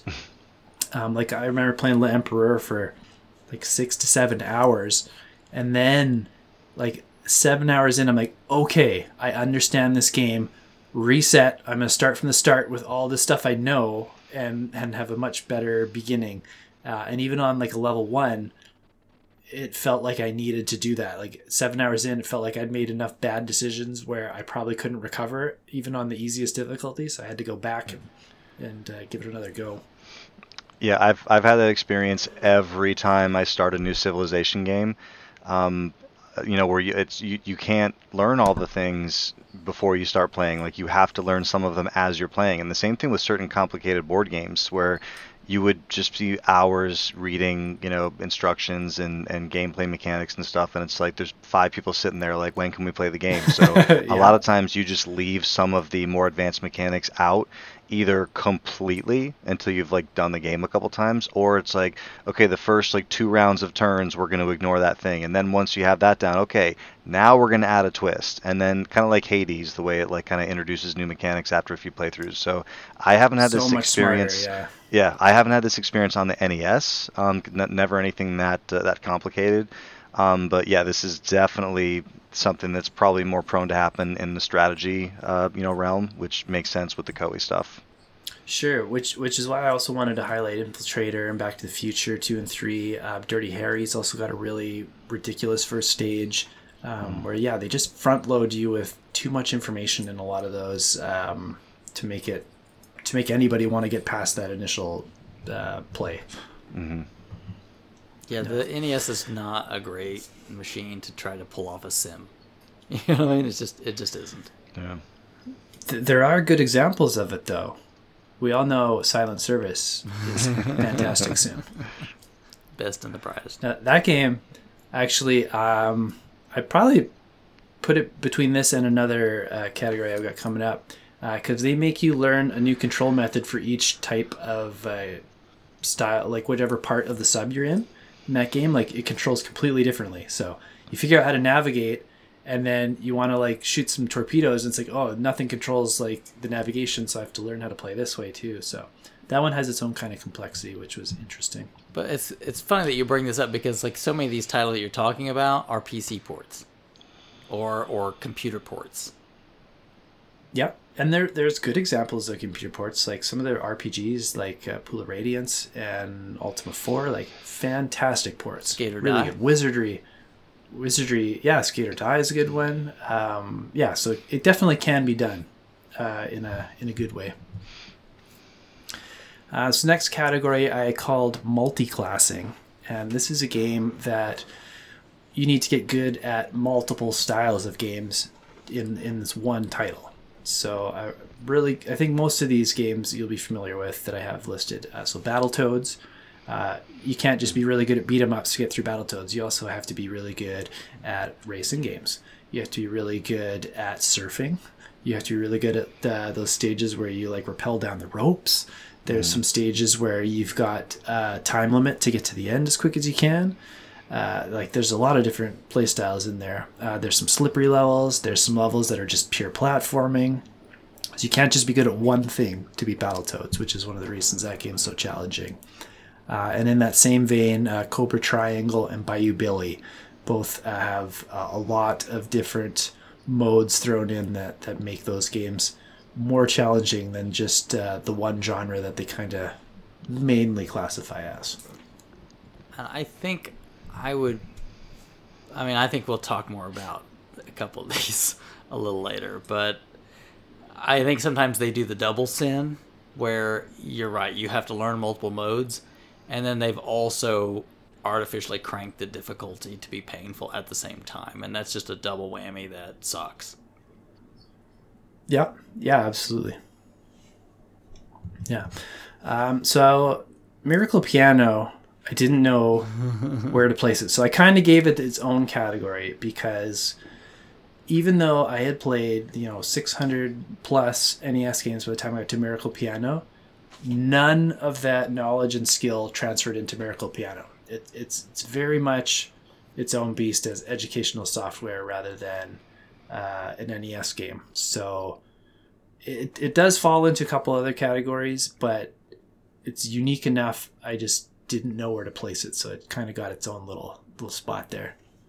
Does that make sense? Yeah, I could see. I mean, I know it didn't happen, but if a Mario teaches typing would have come to the NES, this is also where you kind of loop that kind of an idea in, right?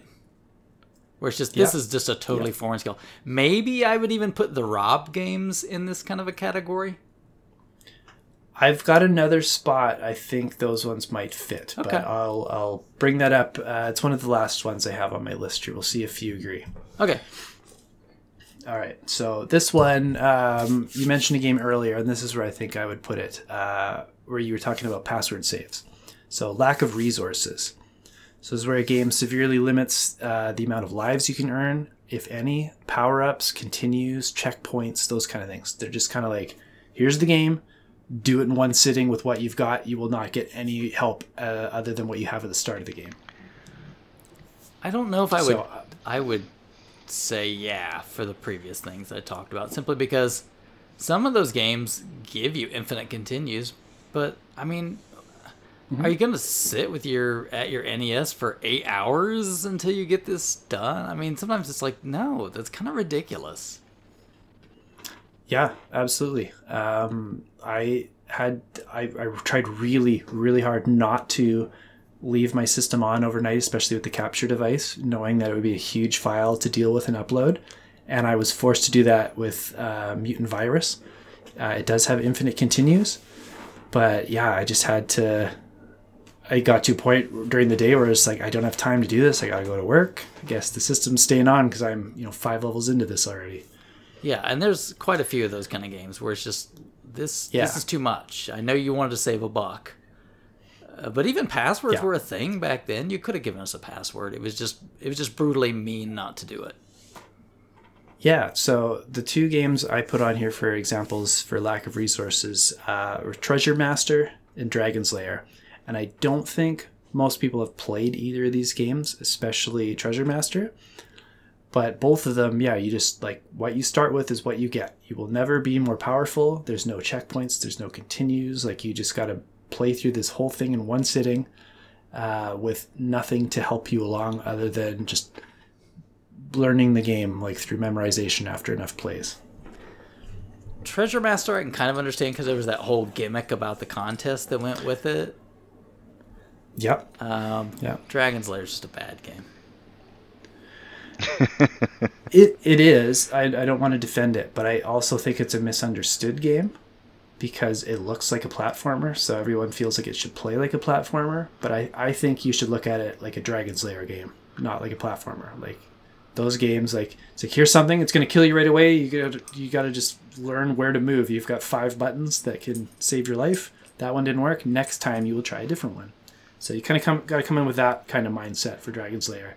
And I don't think you will enjoy it, but I think you might understand it that way. I think I get it, but even Laserdisc Dragon's Lair, it's a bad game. It's a pretty game though, and it's it's fun. yeah, I like I like I said, I don't want to defend Dragon's Lair. I don't think it is a good game, but I do think it is not the action platformer it kind of presents itself as. Understandable. Um, here's a fun one. Uh, this one I called Twitch Reflexes. Uh, this is a game that just requires you to react very quickly all the time. So some of the examples I have on here, uh, like you can put down most shoot 'em ups. I put down Starship Hector as just a, a big example of it. Um, Arkanoid was one where you have to just be on the ball constantly because that you will miss your ball if you're not on it On the ball. and to the uh, and to the earth, uh, which is uh, a light gun game where just the enemies coming at you are just so fast and so small that you you don't have time to really overthink it. You just gotta play it enough that you're reacting as they appear on the screen, basically. Um, so I think we've all played some kind of twitch reflex game, especially shoot 'em ups. Like that's that's the easiest category to to uh, think of with that sort of uh, skill set. Yeah, sometimes, yeah, it's like those games where you have to be in the zone, right? And Yeah, either you are or you aren't. Sometimes if you're not feeling it, you just might as well turn it off because it ain't happening today. Yeah, I've had days for- like that. Yeah, there, I don't. I'm not a, a shmup guy at all, but uh, uh, I've mentioned Super Hexagon before, and it Yeah, that's that's a a hundred percent it. Where you just it's like you you play five or ten times, and it's like you know what, it is not my day, and then you you got it because you have to be in that zone. Yeah, and like like I'm giving extreme examples of these, but like everyone that's played NES has played like something like Contra, and I think you'd have a little bit of this in Contra as well, or something uh, along that lines. And I think you'll know those kind of games just anywhere because you you play them and you get to a point where you're just super frustrated and you put it down, but like you come back fresh the next day and like bam, you just hit it right off the bat. Where again, it's Yeah. just you have to have that right mindset or you're toast. The, these games don't often uh, like build up into it. They're usually like pretty intense from the get go. Right, but I'm like again, you either have that flow or you don't, right? Yeah. Yeah. Um, all right, next category. This one is unreasonable AI. This is when you have a CPU controlled character that plays pretty close to perfectly, and your job is to beat them at something. So I brought up elevator action earlier. That that's that's a neat example of this because most of my other examples are like one AI. So I had like Bill Elliott's NASCAR challenge in Days of Thunder because they have a computer AI that just wins every race and your job is to like beat that one guy. But with elevator action, you've got a whole building full of guys trying to kill you. And the first two levels are actually pretty easy and, and not too bad. And the third and fourth one, like, holy crap. They just, they're overwhelming and they're so fast and they like know what you're going to do and they know if one shoots low and one shoots high, you have nowhere to hide. So they start doing these like multiple things together. Um, and it wasn't until I was like digging through forums for help on that game where someone who'd like broken down the uh, code was like they have an aggression meter and it goes up to like 256 of course.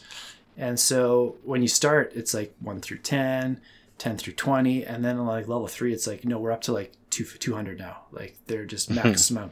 So but you can actually cheat the ai in that game where if you find a safe spot you can wait it out and their aggression like slowly goes up until it gets to that 256 and then it resets back to 1 Ah. so like you've got to wait like r- like real time 15 minutes for it to like reset to 1 oh wow. uh, yeah so that game i had to use that method which seems kind of cheap but i like I couldn't overcome it. Like stage four was just too intense. I had to had to go the cheap route for that one Well, I think if it's you built guys think in, of any other examples of that I was gonna say if it's built into the game, it's fair. If you ask me, I mean, you didn't program. Yeah, that- thing, that's- so. that's always my uh, my philosophy. If uh, if they gave me this as a tool, I I can use it. I'm allowed to use it, even though like sometimes like just farming lives can seem cheap in some games, but I'm like they let me do it, so it's it's fair. I can think of. I mean, I know this is not an NES game, but I, I then whenever you say things like this, the one that always comes to mind is Street Fighter Two, like the original. Sure, the boss boss AI. Well, yeah. even worse than that, you can watch. They do breakdown videos where the computer can literally do things you can't do. I mean, like Right. it, it's just impossible for the player to do, like instant charge Right, moves, right. um, things that Yeah, won't hit yeah, for like- the player yeah. but will hit for the computer. I mean, Right. yeah, Guy, guile flash kicking from a standing position when walking you jump forward. at him. or walking forward like Sonic booms. You know what I mean? yeah. Right. right. Yeah. And I know again that's not an NES game, but yeah, that's when they didn't have a way to make it intelligently more difficult, so they just had to cheat. Yep. Yeah, no, that's a great example. I, I played uh, not on the NES, but I played uh, Street Fighter Two on the Master System before, and yeah, like I don't know how you do that. It's it's insane. Right, or or games that read your inputs to decide what to do. Like to me that sucks. Yeah. Oh, that's that just made me think of um, uh, if I'm rem- if I'm remembering correctly, and I think that I am. I remember playing Trojan and approaching a boss and him backing up, and then I would back up and he would approach me, and I was like, "Well, how how how do I do this then? If he's just gonna do ex- the opposite of what I'm doing automatically?" I love those kind of interactions on the NES because uh, it's like a little puzzle. It's like how do I Mm. manipulate this AI to do what I want it to do? And, Right. and you like after you've beaten enough games, you kind of start to intuit that kind of stuff. So those style of games, I, I feel like I'm really good at now Mm-hmm. because when I run into a boss like that, I can try two or three things, and one of them usually works to uh, make Mm. him do what I want him to do and keep myself safe. Gotcha. I love that kind of stuff. It's kind of like Pac-Man, you know, like back to the people that would decode, get really good at Pac-Man. Yeah. Like there's certain ghosts that will just always do certain things, and if you know that, y- you you can really, you know, take advantage of it. take advantage of that. Yep, hundred percent. No, those are great examples. Um, so we got three left here. So third last one is skill mastery. So I was mainly thinking of games that make you button mash at a higher than average degree to get through. So some of the examples I had here were Track and Field 2 and Gold Medal Challenge. Uh, and there's several other sports games that would fall under this uh, where, yeah, you just gotta like hit one button faster than either, like, typically they were meant so you could do it faster than a human opponent. But in the case of the single player modes, uh, like you've got to do it at a pretty high level to beat whatever crazy uh, time or uh, jump or whatever kind of event you're in uh, against the computer. And most people won't care about this because they would just use Turbo, but Yes. of course you didn't use Turbo, so No, I, I, and like through no, I don't know, like I, I would consider gold medal challenge beaten if you used a turbo controller. I would not hold that against you. Just for my personal playthrough, I restricted myself to using just the standard controller, with very few exceptions. Like, you know, you need Rob to play this game. You need a light gun to play this game, kind of thing. Mm. yeah. So yeah, some of them are just these kind of games- Yeah, they're just mean. Yeah, I like- mean, like when you play Mega Man, mm. it helps if you can mash quick, but you can beat it without mashing quick. Whereas like Track and Field 2, it's like no, you just got to get really good at mashing that button fast, or you will not get through this game.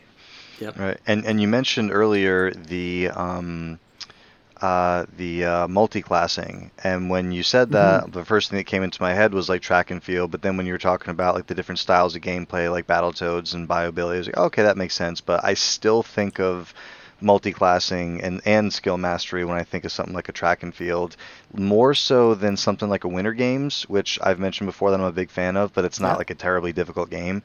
Um, but I've I think In I've told the story before. one of the oh, easiest games in the whole system. Yeah. there's no there's no goals to beat. You just play each event. Exactly. You play, you do some figure skating, and you listen to some music, and then bobsled, and it's over. Yeah. Um, we just liked playing it because we had it, and we played it a lot. Um, but I, I told the story before about we would go to like my like uncle's house for you know like family you know like holiday things, and the kids would all retire to the room with the Nintendo, and we would try to beat track and field too and it was like you know four or five kids and it was like all right you're good at this you're good at this and we would kind of like hop the controller around so like everyone oh, that's would, awesome. Yeah, so I and I was the uh, the skeet shooter. Um, so it, it came time to shoot skeet, and I was like, "All right, skeet, Ulrich, you're going down." That's my favorite event in that game. I really like Yeah. the skeet shooting. Yeah. Yeah, same. Yeah, um, I didn't mean to imply that, like, if I put a game here, like in Skill Mastery, that this is the only thing that makes it hard. Like, every single Right. one of these games falls under multiple categories, Mm-hmm. and sometimes you just get combinations that are really mean. So, Right. like, ra- random might not be too bad in a short game, but if you have random and Right. length, like, that's really brutal combination. Or if you have lack of resources and complexity, like, that's that's kind of a mean two to put together. And sometimes yeah, games fall into four or five or six of these in some categories. hmm Um, so second to last one, I have unusual controls. Uh, so this is where I might put something like Rob. Uh, so bear with me while I talk about this and see if you agree, Chris. uh, so it's it's something like like I feel if you played uh, you know ten games on a standard controller, you develop some sort of uh, skill level with it. Uh, even if you're not intending to, you just kind of get better at it. Uh, whereas things like like the Rob games, uh, Super Glove Ball, Street Cop, uh, you could probably put Miracle Piano under here.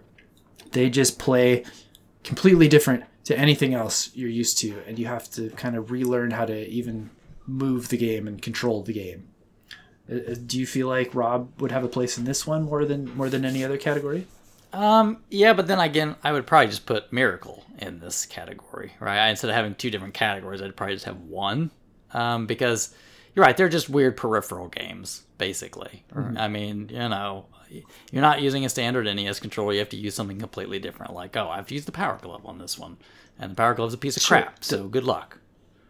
I agree that Miracle Piano has a strong pull to this category. The reason I have it on its own, though, is because instead of playing a game like you're learning sheet music and music theory and uh, rhythms and, and things that kind of seem beyond a game. I get where I think in to me in this category, like Miracle Piano would be this to the nth degree, right? Definitely the most yeah. difficult, most complex version of this, but honestly, you know, the other ones uh, like learning Gyromite is a much simpler version of the same thing. You're learning to move Rob around, yeah, and balance these things on on little things, yeah. and then you have to respin them again, or they're gonna fall off. Yeah. And one one thing I had to do with Gyromite that I didn't have to do with any other game was find a level in my house and make sure the platform he was on was perfectly level okay, because yeah. those gyros would not stand up. Yeah, yeah. I had to like wedge books under my. I had a little dresser I was using to prop them on, so I had to like wedge books under it to even it out. It was quite the ordeal. Yeah, and and even these days, I mean, these are they're games that require a CRT. I mean, yeah, yeah you're not going to be able to beat this on your average emulator. So, not legit. So, I, I mean, that's, that's just my two cents. I would just say, yeah, Miracle is probably the highest form of this, but yeah. Awesome. No, I appreciate that. That's the kind of stuff I'm looking for. Because I think if you put Miracle uh, in its own thing, there's nothing to weigh against it, right? There's no ranking to do. Yeah, that's true and like I said, like I don't think anything belongs in one specific category. Like I do feel like it's got a strong pull here, and like skill mastery, it would have a little bit of that. Um, yeah, but, lack of resources because that game could definitely help you out a lot more. But let's be honest, if you were a piano virtuoso, you could be crap at a lot of NES, but you could probably hammer out. That would be the easiest. You could hammer one. out Miracle yeah. really quickly, right? Other other than it also does fall into the bad design glitches part because there's two that if you don't realize they're glitches, they'd be unbeatable to a regular piano player who is playing the playing it flawlessly. You still wouldn't beat two of the uh, lessons in there because the metronome's off in one, and I forget what the other issue was with the other one, like the sheet music didn't flip or something. Right, but I mean, you, have it being a gamer, your ranking of difficulty of these games is going to be very different than a person that had lots of piano skills walking in the door would. Well, that's what I'm saying. I think so. Like you could bring in a professional pianist, and this game would be unbeatable to them because they didn't recognize the game was wrong, not them. I, I get that, but I think sense? they would also have the insight to go, wait a minute, this isn't working the way it should. Let me figure it out. They would right. know right away. No, the game is wrong. They, they would know right away it's wrong but I yeah, they'd have to learn how to figure it out, which I don't know how complex that would be in that situation. That's an interesting scenario. Yeah, because I'm thinking if you're learning it, you probably had to learn, oh, wait a minute, I've been trying and trying and trying. It's not me, it's the game. Whereas, like, if you really know how to yeah. play piano, you'd go, da da da da da da da, hey, wait a minute, I know I'm doing this right. Yeah. All right, you guys ready for the final category? All right is hidden objects or information. uh, this, hate this is games. Thankfully, this is not happen often anymore. But man, there's there's a few examples of this back in the day, um, and this is where something that is absolutely crucial for you to get through the game is literally invisible, or the game just never tells you about it. Super One of those pitfall. two things. Yeah, super pitfall. So my my examples I had on here was Milon's Secret Castle. That's the only one I know of that does that. Yeah. And Dungeon Magic. Yeah, and this sucks. So, Bill, why don't you talk about Milon for a minute, then, since you know. So, my, so Milon, my brother, uh, loved this game, and uh, like we, we're very different. So, like he loved it. I don't know why he would he would play it. I would watch him play it, and I would watch him just jump all over like every level. And I was like, "There's nothing there. Like, why are you jumping like over like every area of every level?" And he was like, "You don't know if there's nothing there or not."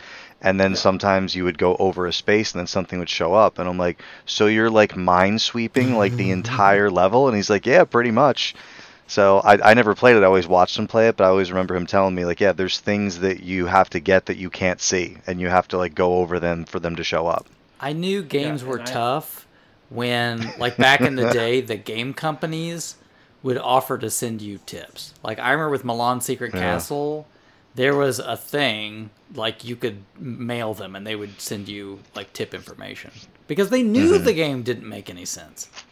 right Yeah, I don't understand how they ever thought Yeah. that was fun.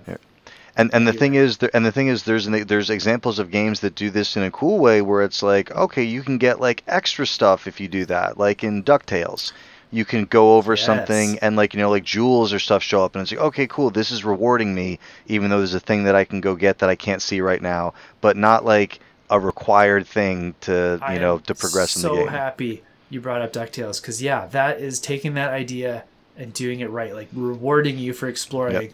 Not punishing you for not touching every corner of the level. Yep. Yeah.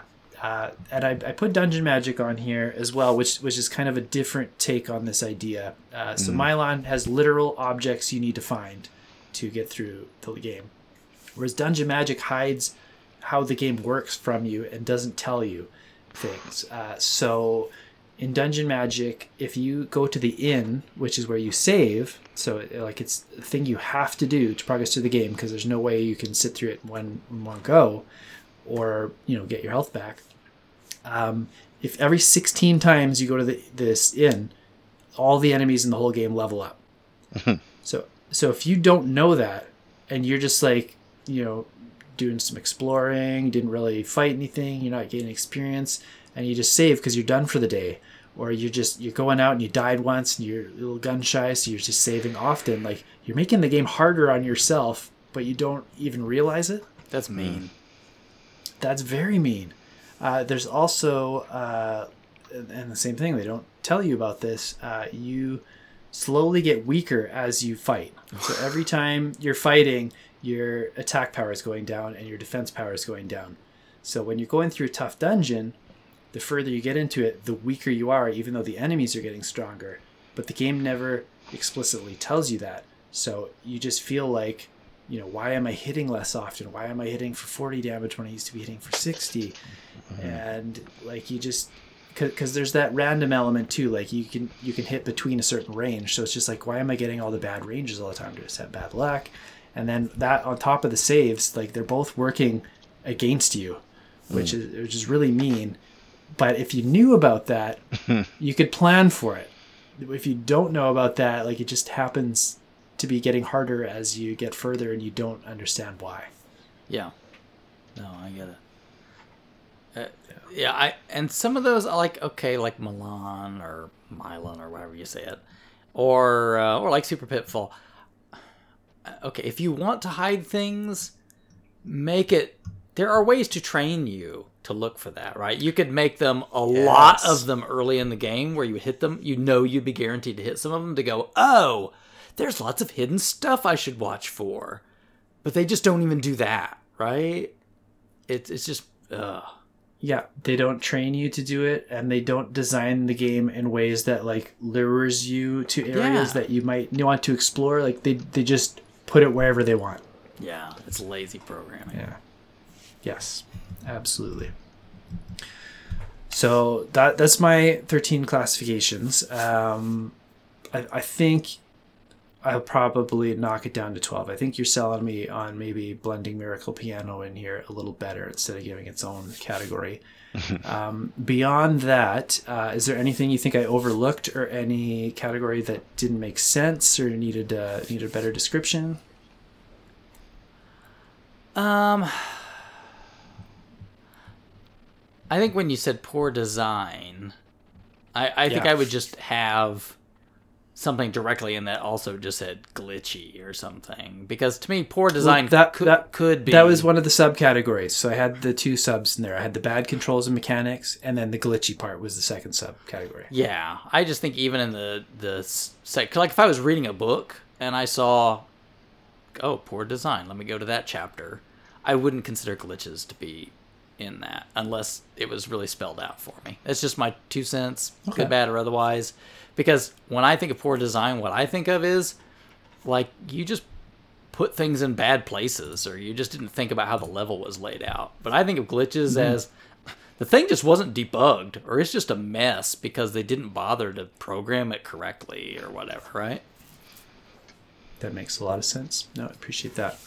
Um, yeah, one thing I, I did man, intend to mention too when we are talking about poor design uh, was like we talked about like controls and mechanics that like make the whole game poorly designed because of one bad decision. But there's there are lots of games too where there's just like one small section of a level that's poorly designed that makes that like tiny chunk really hard. The rest of the game, like like I remember playing Werewolf and most of the game's not not too bad but there's a platforming stage uh, with this waterfall and like so you know waterfall stages on the nes they have logs that fall down when you jump on them right mm-hmm. so it's got one of those kind of stages with like fish people jumping out of the water like every everything you can imagine in a waterfall stage is there um, and they they've got a little couple parts of it set up so that it's really almost impossible to time your jump to land on a safe platform without a fish guy jumping in front of you too. So they just set, kind of set things up in really poor spots to make that like five second part of this this whole game uh, extraordinarily hard, whereas the rest of the game is just average. And I would, I would, uh, hmm. if it were me, I think I would ditch the multi-classing category, and here's why. I don't think the games okay. you put in there are hard because they're multi-class. I think they're hard because of other reasons. And let me give you another example. Contra Sure. Would be a multi-class. There are like run ones where you run into the screen. Mm-hmm. There's ones that scroll left to right. There's ones you go up and down. But I think most people think that it's a reasonably difficult game. I think Do you like? Do you remember when you were a kid though? Like I like this happened to me a lot, where I, I felt like I was really good at side scrolling stages, and when we went front to back, like I died there every single time. That's where I spent all my lives. I guess, but I, I don't think that's to me that's not where the difficulty comes from. It's not oh I have to learn a different con- control scheme. It's like with Battletoads. No, I mean it's just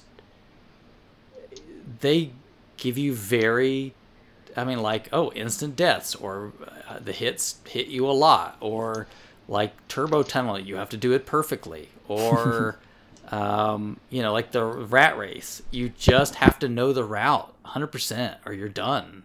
And you have to know the tricks about the route too, or you're done. That's a has nothing to do with the controls or like that part. It has to do with how they designed the game, right? Or like Bayou Billy. The Famicom version of Bayou Billy isn't nearly as bad as the American one, but because again they've just cranked the the hurt the amount of damage and things you take from things like sky high on the NES one.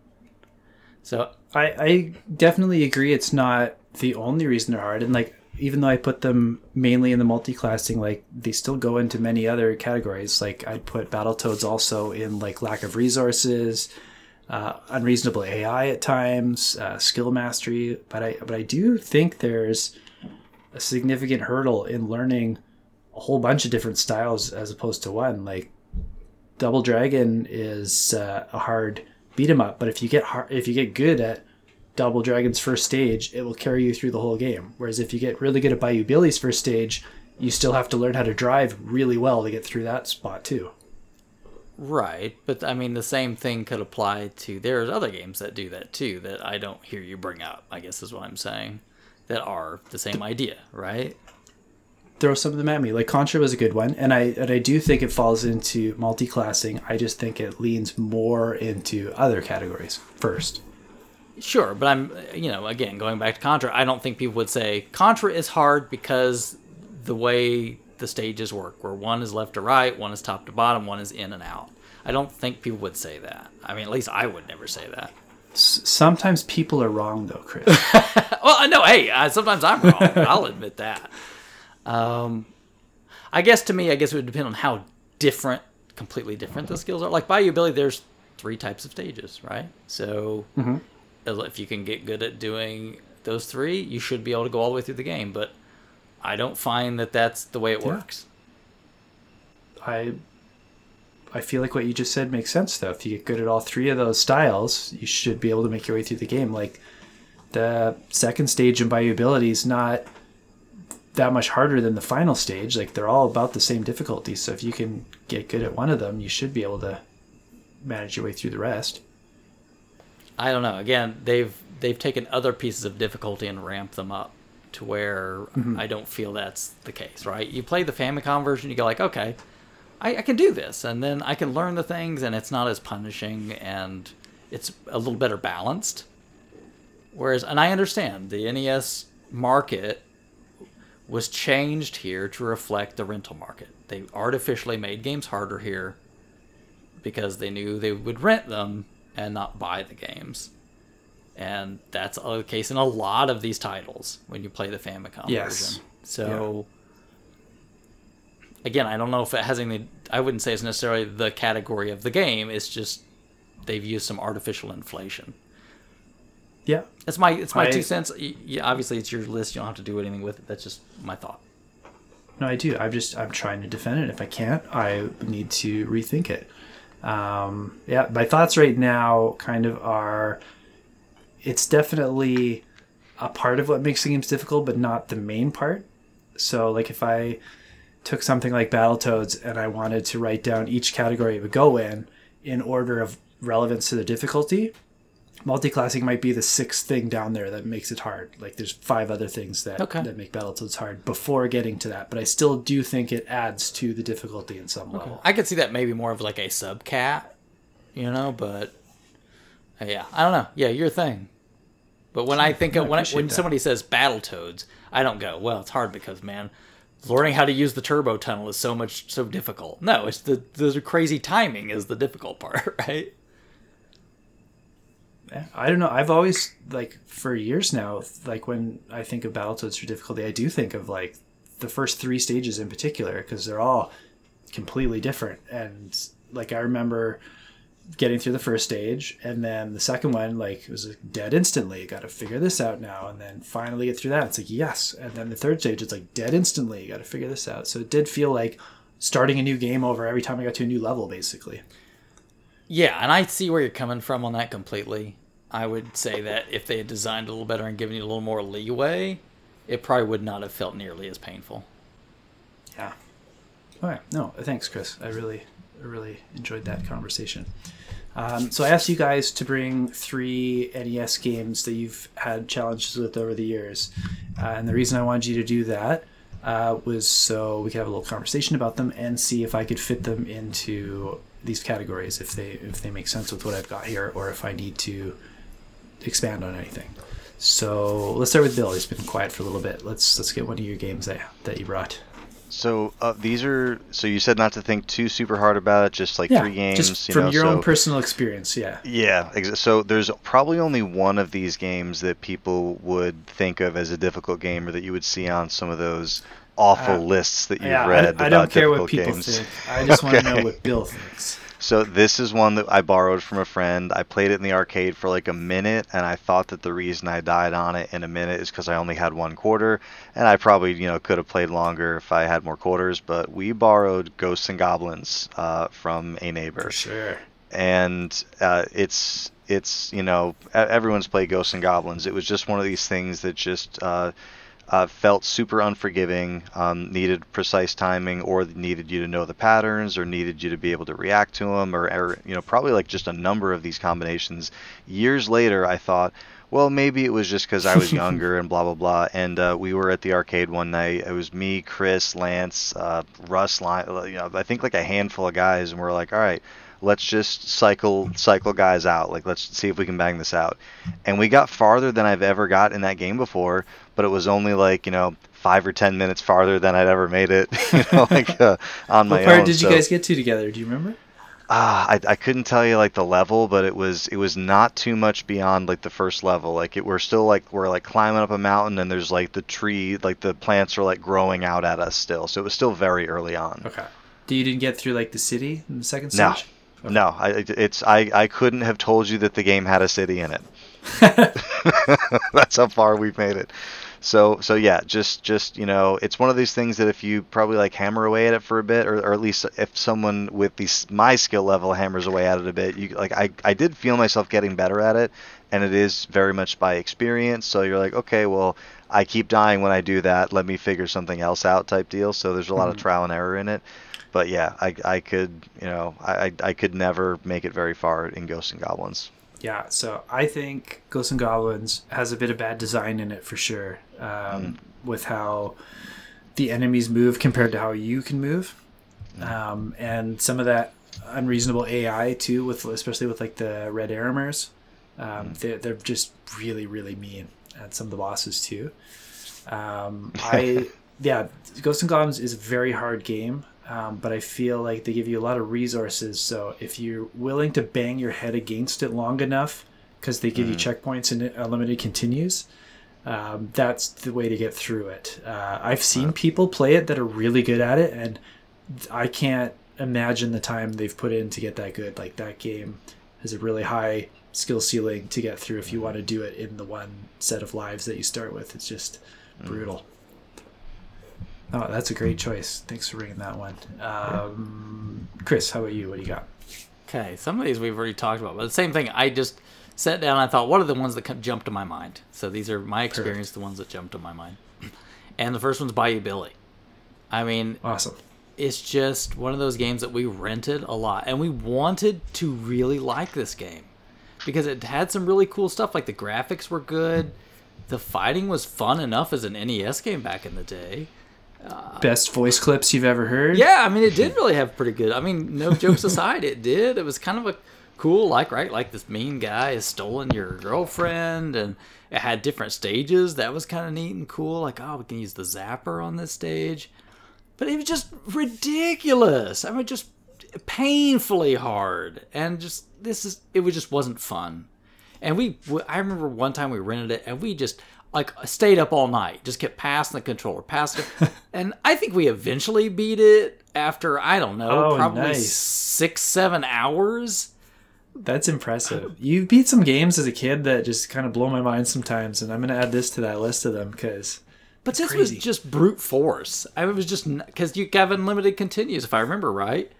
And um, no, you don't talk about. Okay, then I sure. guess we just hammered through it enough times where we eventually got there. But it sucked. I didn't feel good. I don't think we either of us felt good about beating that game. it was like just thank God we're done. No, you didn't have that moment of triumph at the end. No, I think we were both just done. Like, oh my God, you know, because that was it. When you're a kid, you rented that one game, and that's the one you had for the weekend, and just what we did. And oh man, yeah. that's so sad that you didn't have that like moment at the end where you just like you know jumped in the air and high fived and time froze for a second. You ever have this that, situation where it's like, I'm just glad this is over? You know what I mean? Yeah. Did you do you remember if you guys had trouble on the driving stages? Because I remember I remember if the shooting stages weren't too bad, but the driving stages I actually had a lot of problems, uh, kind of getting them down consistently. I think that was okay. I'll be honest. I've not spent a lot of time with Bayou Billy since then because it left such a bad taste in my mouth. But was yeah. it that you would get take too much damage on the driving stage, or you would run out of time? I can't uh, remember uh, how I think it was damaged. There was like a plane dropping bombs on you or something. Yeah, and I try to remember like you're driving the jeep and you like chuck grenades up or whatever is how you yeah. fight, right? And yeah, I don't know. It was not a great driving game to start with, no. but um, like the beat 'em up part was. I mean, if it hadn't been so brutal, was kind of fun, to be honest. Yeah. And that's yeah, why awesome. I've played the Famicom version a little more, never bothering to try to beat it because I again I just at this point in time I don't care anymore. But if I want a taste of Bayou Billy, that's what I'll go play because it's actually not. I want to rip the cartridge out, and just throw it across the room. awesome. All right, I think we've talked about Bayou Billy quite a bit already. Uh, so let's jump to Bill's next one. Uh, yeah, so again, this is one that we just played a lot as kids, and you know I could never beat, and then eventually beat it when I was in high school, and it was a very, very proud moment for me. And this is Mike Tyson's Punch Out, and Sweet. this is this is a game that starts off not difficult at all. You know, like really lets you kind of like get your feet wet with, uh, you know, like figuring out Glass Joe. and he's you know he's he's he's a he's a pushover and then you know right away like Kaiser gives you like a little bit of uh, you know lets you know that there's guys that can fight in here. And it's really really really fun uh, just figuring out the patterns and figuring out like weaknesses and finding secrets. And it's been a long time. People have played this game forever and like so like uh, almost every secret has been kind of unearthed and you got you know like the speed running community like you know taking the game apart. But this was a game that we always loved playing and we would always get to kind of there was always like the guy who like you hadn't hadn't been to a ton and then this, you, you would have to spend some time on it. Like the second time you get to piston honda and you had to like refigure him out or like the first time you get to bald bull and you had to figure out the bull charge Yeah. and then so so for me like a lot of that and then like you get to flamenco a second time and then so there, there's some cool like you know revisions and you got to kind of change the way you're thinking but then for me it was always getting up like soda popinski was where it started to get funky because he's just so awkward and I would like want to dodge, but it wasn't the right time to dodge. And then he like his body's so big and weird. Like he would like when he would duck down to do the uppercut, he would duck down to like such a small thing, and he would kind of like you know po- like everything about it just kind of like threw me off and like made me feel weird. So like that that always kind of got me. And then It was you know- that, the way you're talking about uh, of Popinski for me was Don Flamenco, where Okay. like, he's blocking everything. Like I can't Yeah. do this in the time limit. I keep running out of time, and he wins by decision because I keep missing. And like, yeah, Yeah. I remember getting really frustrated with him. I, I remember, you know, because before the age of the internet, like when we're playing this, you know, like the year it came out, like I, like you know, the the only way you knew how to do it was how you saw your buddy do it, or like how you tried to do it. So I would be at like you know my cousins, and I would just be like dying, and they were like, "Oh, dude, let me show you something," and they'd show you, and you just felt like a warrior when you get in there and like actually like take someone down, and then when you figured out like even like to like you know even like just in just recent years you figure out like oh like kaiser like you can get a star like if you body punch the direction he goes down you know there's all these different things you can learn about it. And then it just becomes about you know how how far can you get? And so for for me like younger like soda popinski, popinski always gave me trouble. And then when i was able to get further than that then it was um, sandman. And I even though you could do passwords, I didn't like doing that because I felt like playing it from the beginning got me into the flow and the rhythm of the game. Okay. I didn't like just jumping straight in with the password on that. I do in other games, like a Metroid or something where like you have like a lot of like things you're collecting and like you got to gather your progress. But I always really like starting uh, uh, Punch Out from the beginning, except when I was just deciding I'm just gonna go in and see if I can get Mike Tyson right now. Uh, and then you would just go straight to Mike Tyson and try him over and over again. And I'm I'm not I've never been like a Twitch uh, player, so I would jump to Tyson and I would just fail at him for you know like 20 30 minutes. And my cousin's always like, you just got to dodge those punches for like a minute and a half. And I'm like, yeah, that it might as well be an hour because I can't, I cannot, you know, I, I like, oh, you dodge when he flashes. You're still not helping, Jerry. this is, I, I can't do it. So, you know, as I got older, I, I, you know, and it's like I know what I have to do, but it's like it's it's the fake. Like his like feet start going, and oh. then I dodge, and he hasn't punched yet, and I'm like, well, I might as well just be on the mat right now, you know. So you just like Chris was saying, and, and Kelsey too. You just kind of have to be in that zone, and like you're you're hitting your dodges right, because once you make it through that first portion, you can really like you know start figuring your your game out. So I never beat it when I was a kid, but I I grabbed a top loader NES in high school, and I was dating this girl, and I was such a romantic. I was like, how about I bring the Nintendo over and like we'll hang out tonight. so I brought the Nintendo over. We're in her basement, and I beat Mike Tyson. I TKO'd him in in the second round, and I remember like I I was as happy as I've ever been. I just I couldn't stop talking about it like the next day I was like, "Hey, you remember when I beat Tyson last night?" so I did get that like He satisfaction. said he's never of, seen like, someone with thumbs as fast as mine. exactly. I, I should I should tweet at him, be like, "Yeah, good game, buddy. It was a it was a well fought match." But yeah, so I mean, it's uh, again, it's probably not something that people consider, you know, to be like a, a super difficult game. But we had lots of, you know, lots of uh, not controller chucking because we're not controller chuckers in our house. But you know, we we'd get as far as we could, and then it was like, oh, not to, not today's not my day type deal. But glad we powered through. I remember when I was first learning how to beat Tyson, also as an adult, and never was able to do that as a kid. Uh, Hmm. That first minute and a half, uh, it was it was more the anticipation of the punches that I was like 100%. psyching myself out than Absolutely. actually. If, if I just would have been able to pay attention, I think it would have been fine. But it's just like I'm so scared it's gonna happen. I'd make stupid mistakes because a minute Yeah. and a half's a long time when you're under that kind of stress. Yeah. Yeah, I, I and- was I, am constantly pre-dodging, and then sometimes he'll go, Yes. and then sometimes he'll go again real quick. So if you get that first dodge, you're like, I got this, and then you dodge again, and he hasn't punched yet, and you're like, oh no, Yeah, and- yeah, you can see it happening yeah. before it happens. yeah, So the fir- the first time I beat him was by decision, and that just felt like crap. I was like, oh, I didn't didn't knock him down. Like this doesn't count, Yeah, and I I, had to redo it I- because I, didn't feel like that was a win. I remember reading in I don't know what publication when I was younger. I don't know if it was Nintendo Power or some other you know game tip magazine or whatever. But I remember reading in like official publications, it is not possible to to KO or TKO Mike Tyson. The only way to beat him is by decision.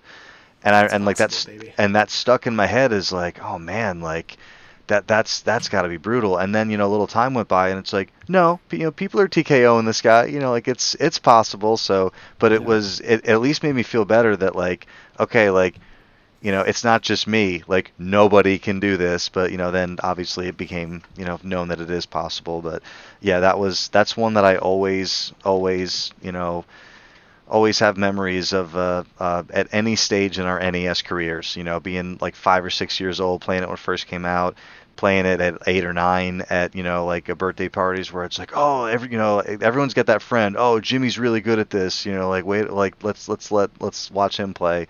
And all the way up through like my teenage years when I finally finished it. But uh, but yeah, Tyson is uh, is one that we always went back to because and and I I want you know if it wasn't difficult, if there were no difficulty spikes, it probably wouldn't be memorable. Yeah, yeah, that game part of the yeah memory is definitely the challenge, hundred percent. Um, so I'm just trying to think where I would plop that one down, and I think probably a lot in Twitch reflexes, a little bit in the skill mastery, and there's even some hidden hidden objects or information in that game with how like you earn the stars and things. Yeah, Yeah, yeah. So yeah, for uh, Twitch for sure. Um, uh, and and skill. Uh, I mean. Skill mastery, it's I, I don't know if I'd say skill mastery, but I don't I can't think of not, another. not in the same sense where we were talking about like Right. mashing a button, but in the sense Right. where it's all about timing. So it's all Yeah. like you, you have to be you have to know when to hit that left or block or or right or you're gonna take a huge hit. Uh, so there's a lot Right. of memorizing patterns, which I guess I, I would put under skill mastery as well. Yeah. Uh, Chris, what's your second one? Okay, it's another one we've talked about already, but again, another one we rented a lot when I was young and couldn't figure out, and that was the Immortal. So I'll be really curious to hear Okay. about the Immortal soon. The Immortal seems like a game that just requires so much memorization. We could just never. Because So you you picked one of the literal two games I can't talk at like any length about. So where would you put it on all of this? Well, again, to me, it, it, the tough part is like, okay, you have two parts of the game. One part is just literally memorization. You just have to remember, go here and you do this part, or don't go there. You're just instantly dead. There's tons of instant deaths in this game. I mean, the game loves to do it to you. And the only other thing is the combat, which the combat is like this big blown up one versus one where you like swipe. I- and I've seen pictures of it. It looks neat. yeah, and like the enemy swipes, and you have to dodge or swipe, and you can kind of get the hang of that to a degree, but it's just the pure crazy amount of memorization that's required that just turned us off. And I just honestly, because I just don't like to play games like that. I just don't. So is it like kind of like something like Shadowgate, where like everything's meant to kill you, and you're just supposed to know next time? Okay, don't do that thing I just did. Pretty much. I mean, it's like you're walking around in this, you know, isometric environment, but like you step here, you're dead, right? Or you push this button, you're dead. And I mean, it's just like Is it a big red button with a bullseye? No, but I mean, like, you're like, how am I supposed to know any of this? There's nothing like, oh, leading, like, oh, wait, oh, I saw that thing. Ah, now I know not to push that button. No, it's just, did you learn that's the one you're not supposed to push? or that's the one you're supposed to do? It's like a Dragon's Lair kind of thing uh, with a little combat I was just thinking about that. in. And I don't know, to me, that's not a game. That's not fun. I don't enjoy it. It's a big game of memory. And I, I, I meant to bring this up when we talked about unusual controls. Uh, I meant to bring up isometric games there too, because for us in, in North America, they're they're not the common standard. Uh, so would you would you fit it under there a little bit too, just because it's it's not a side scroller or it's not a top down? Yeah, I mean, it's definitely isometric, and you're right. That was a bigger thing in Europe, and I think that's where this game came from. Um, Yeah. it looks really pretty for an NES game, and it even looks even better on the 16-bit machines, uh, where I also played it, unfortunately. Um, but it's the same. It's the same doggone game. So if you could, I'm sure if you could beat it on the NES, you could just go straight to the other one and beat it probably about the same same way, no problem. Right. But again, it's just to me, it's just not fun, and it's just memorization. So have fun, and I don't get me wrong. Again, there's some combat that you have to learn, so it's not. It, there is some gameplay to it, but it's just totally. We I remember we rented it. We because we wanted to get farther because it looks good. Like the graphics are cool. We're like, oh, we really kind of want to see where this goes, but. You just got to the point where like this sucks. I don't want to play this anymore. Awesome. Okay, Bill, what's your your last one? So my last one is another one that we love, and I don't think people consider this to be difficult, but it, you know, certain parts of it gave us fits over the years, and I never ended up beating this, and you're going to be very disappointed in me for never finishing I, I it. could but never be disappointed. it is Teenage Mutant Ninja Turtles. okay. No, not disappointed So- at all, man.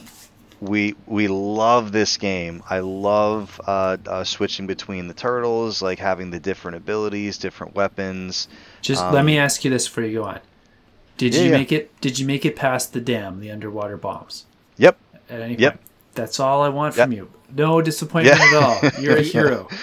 The only way I could ever So- beat this game, and I owned it, I played a lot, was doing the trick where you can get 99 scrolls. That was the only way I could ever beat this game. So don't feel bad. And I felt like that was kind of cheese, but it was the only way I could do By it. by trick, do you do you just like go in and out of a building Yep. and like respawn them? Yep. And you can get 99 scrolls. that that's yeah, that's not cheating. They let you do that. You're allowed to do it. Yeah. I mean, I get it, It's but built in. It's kind of cheap. Cause like the last few levels are uh, freaking horrible. But Yeah. go ahead. Scrolls without scrolls going through the technodrome. Oh my! You can you can you can limp through with boomerangs too if you accidentally pick those up. But like any other ability, and you're screwed. That place is rough. So yeah, we we love this game. Uh, I mean everything about it, like music, sound, um, even like you know some of the early the early bebop uh, Rocksteady boss fights. You know, even though they're simple, we we really enjoy this game. And then we would get to the dam, and there was something so uh, you know like nerve wracking about whether it was like you know the uh, the sound of the electrocution. it's got that yeah, really it was- tense music too. Yep. So and it was it was really cool, you know, like de- diffusing all the bombs and like you know you had to find the hidden one, and you know like getting through the electricity. Like it was always just like a tense, and it felt like, you know, even though there was still a lot of game left, it felt like, like t- in my head like a halfway point, even though it wasn't. But like it was like you know going from like the first area to the next. So if we could get by that, we were we were feeling pretty good because we couldn't always do it. And then you know you'd switch from one turtle to the next to you know keep the life bar, uh, you know the virtual life bar going.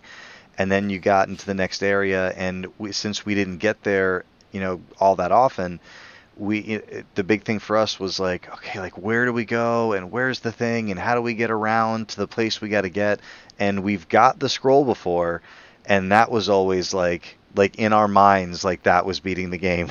Because that's like as far as we could get and then we were happy that we got the scroll. And i remember watching uh, the fred savage movie the wizard And when like the dad, uh, Beau Bridges, like who's always giving Christian Slater crap about playing video games, and then Christian Slater wakes up in the middle of the night and Beau is playing Ninja Turtles, and Christian turns the Nintendo off on him, and he's like, "Oh, what are you doing? I just got the scroll." I was like, "There is no way that this dad, who has never played games before, was able to make it all the way to that level and get the scroll." But uh, but yeah, so it's we we never you know made it further than that. I had to like, and there wasn't YouTube back then, so all we could do was look in magazines and read about you know how you would go on and beat the rest of it. But I've actually to this day never seen what that game looks like uh, to complete it. Whoa, you should check it out. Cool. Yeah. Yeah, it's great, great, great memories of that game. It's one of my one of my, my favorite games that I love to pop in and play. But it's an ending that makes no sense if you know anything about the Ninja Turtles. I look forward to it then. Yeah. Uh, no, like yeah, no disappointment. That game is legitimately hard in the back half. Uh, the thing that frustrates me when people talk about that game is they kind of talk about it to the dam and then stop. And I don't think up to that point is very challenging. Like if you just no. switch your turtles, you've got four of them, so you have four lives. Just don't right. kill one of them under the water. Like if he gets low on health, switch to another turtle. It's yeah, right. that part uh, is very doable if you try it more than once. And I think most right. people and try it once and die because it's you know it's a, it's technically a maze, but it's fairly straightforward. Right. So yeah. Because yeah, because you because you can't see like uh, there's there's uh, uh you can't see um, you know, multiple bombs from like, you know, like your perspective on the screen and the seaweed hurts you and there's like the flashing electricity that hurts you. Mm-hmm. And if you, uh, you have to defuse all the bombs and there's one that's kind of like not like super obvious. You kind of got to like, you know, make your way like kind of like around to it or it's like, you know, it's, it's, it's missable, but it's one of those things that you're right. Like we would you know we'd play it a couple times you'd die and it's like all right you know like do we do we want to you know try this again type deal? So once we kind of figured out oh let's just switch turtles. The other thing too is you'd be if you'd be playing um uh like you know me and my brother would be playing and you'd have like a turtle that has like full health and my brother would like grab like a half a slice of pizza or like a full pizza and i'm like what are you doing? That turtle's already full health. You gotta switch to the low health turtle. So you got to do your, your Actually, life management. If if you really want to game that game, here's some hidden information that they don't tell you: is if your turtle okay. is under half health, they do double the damage. So, oh, I did not know that. Donatello, since he's got that reach, he's one of the weaker turtles. Yeah. But if you get him to less than half health, he doubles his damage. So he's actually pretty brutal. I always thought he did the most damage, but maybe it's because. I was always such low health because maybe not Ra- good. Raph does the most damage because he's got the shortest reach. But so if you get ah. him with uh, less than half health, he does crazy damage. He's just hard. Interesting. Yeah, I'll have to give that a try because every like you know, I always just assumed Donatello did you know so much because you know that was just like my personal experience with him. But it's interesting to to hear that. Um, also, I, I feel like I see him used in like anytime I've ever kind of like popped on a quick you know like speed run or whatever. I feel like he's yes. used like so much, but it's mainly the because reach. of his reach. Yeah, so you'll yeah. notice, especially uh, when they usually play the game through to the dam with a different turtle, and then they use Donnie in the dam because they can take damage without getting any knockback. So they drop mm-hmm. his health down to less than half while he's in there, and mm. then he's much more useful in the back half of the game for those guys. Gotcha. I, I always play with Leonardo in the front half of the game, uh, like mainly because I mean obviously I like Leonardo, he's great, but like the the sound of the katana uh, in yeah. in that game is is awesome, and I, I love I love the like that the the swoop is like animated, so you have like your forward swoop and then like the up swoop. Like I just there's so many nice little nuanced details in that game that I appreciate so much. Yeah, the only turtle that sucks just all around is Mikey. Uh, he's got bad range and bad damage. So you'll notice yeah. in speed runs too. I don't know if they, if I haven't watched them in a while, so I don't know if they have new techniques. But usually when you went up to get the scroll, or not the scroll, sorry, the missiles for the the mm. the turtle wagon in the one level, they'll do it with with Michelangelo at one health, and then as soon as they get it, they kill him so that you exit the building quicker than actually going through it because he's useless for the rest of the game. Interesting. Yeah.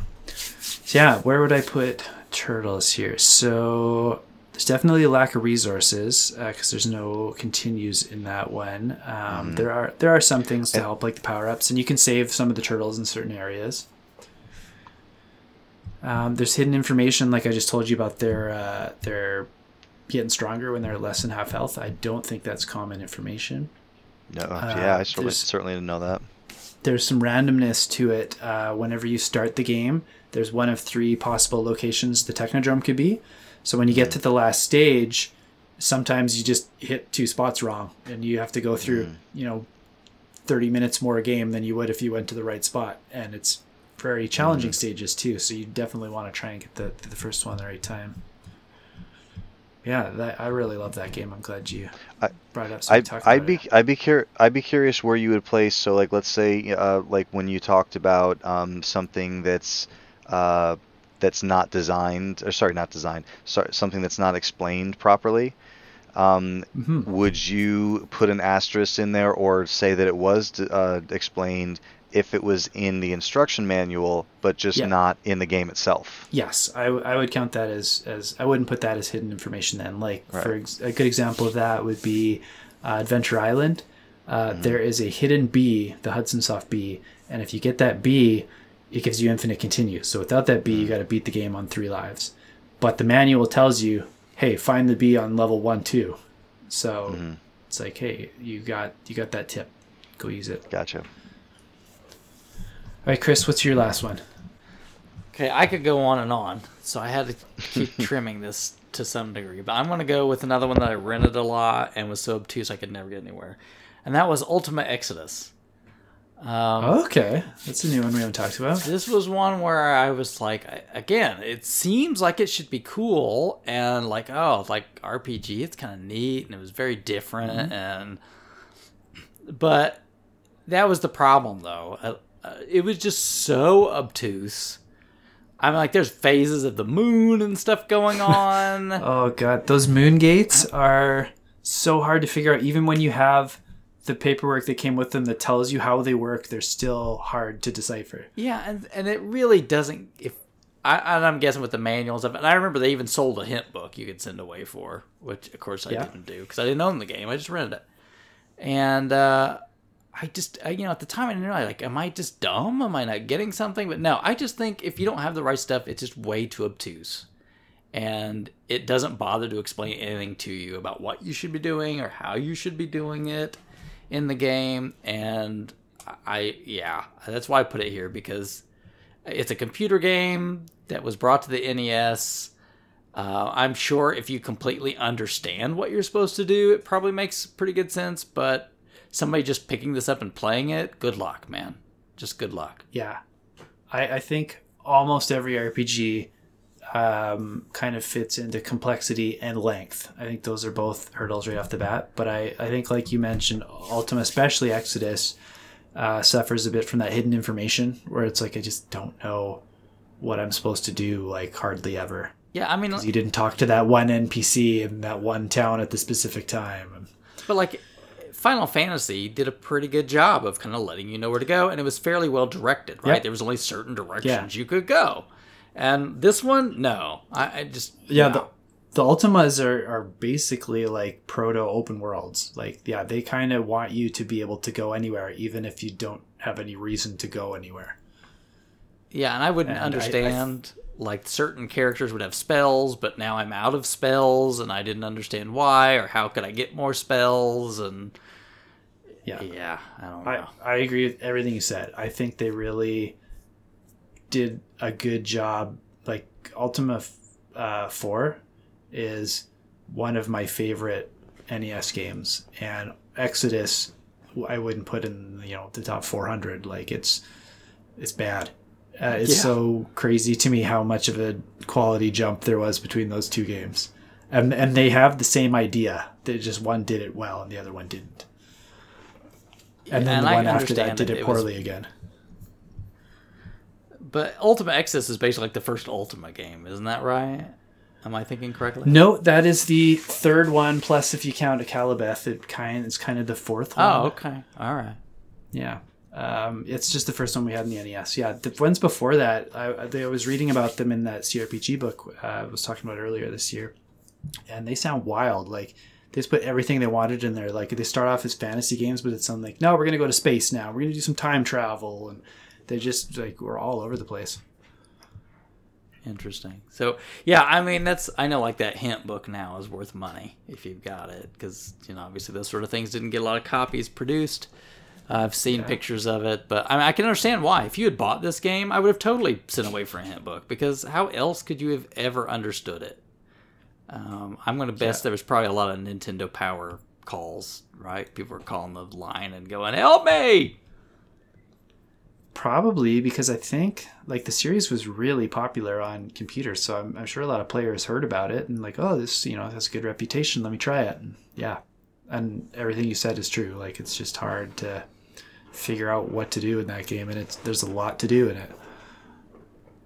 So I'm going to be curious. I don't know how you're going to wrap this up, but I mean, I would be curious to hear a couple from you. Like, these are what I, having played all these things, these are the real toughies that you need to watch out for.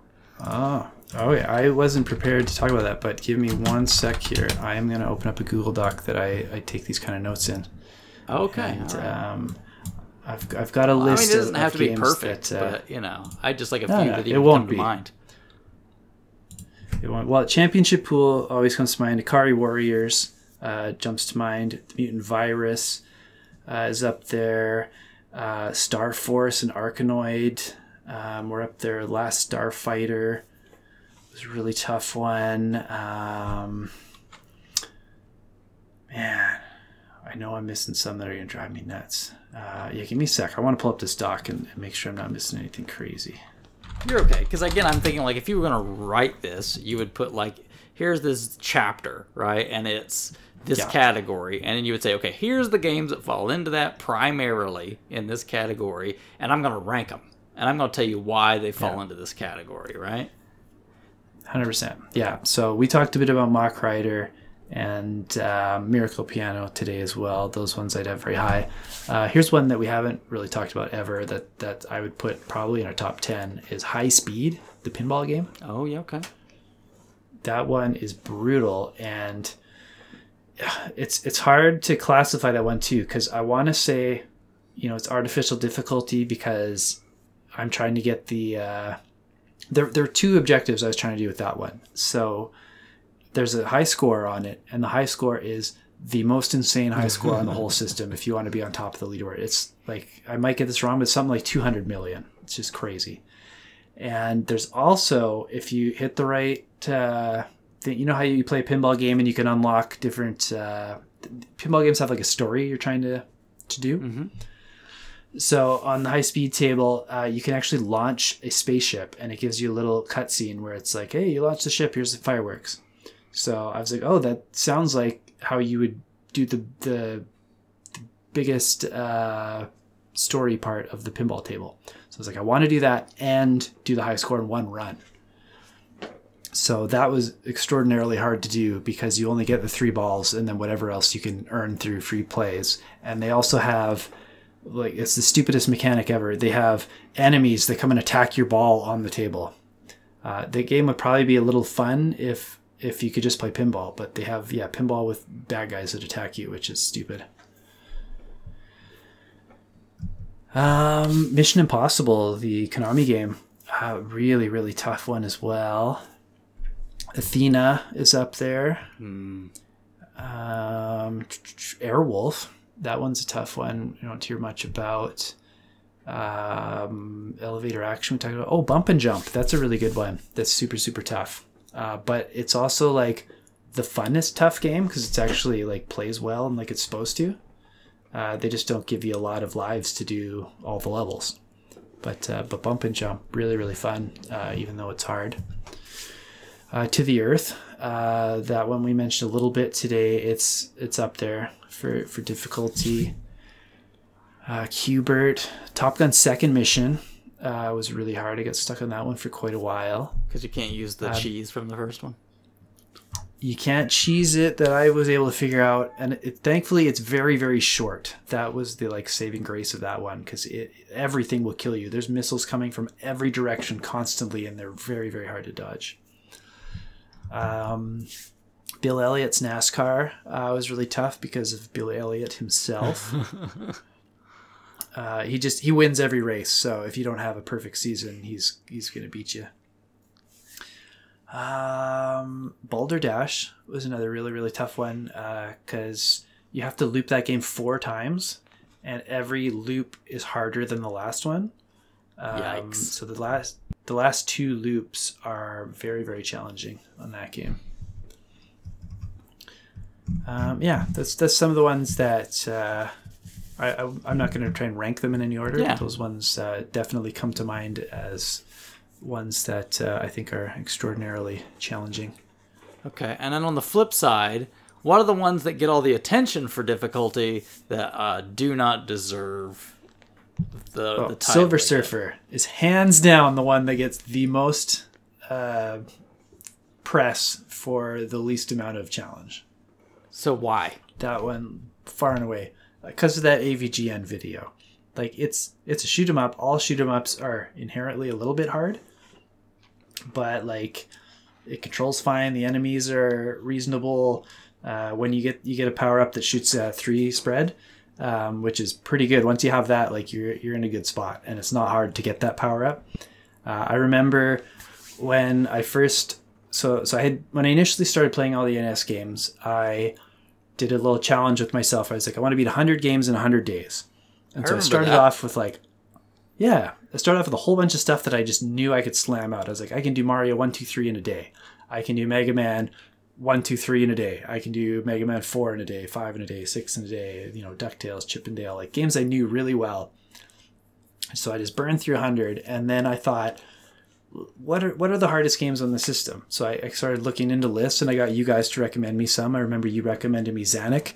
Yeah. check that one out, and and it was legitimately harder than the top ten hardest games I was finding on all these lists, which were like. Uh, it was things like we talked about a bunch of them too, like Battletoads, Ghosts and Goblins, Punch Out, Contra. Ninja kind of games used to Gaiden, like I up on those see lists. that all the time. like Ninja that is Gaiden, not even close to one of the hardest games.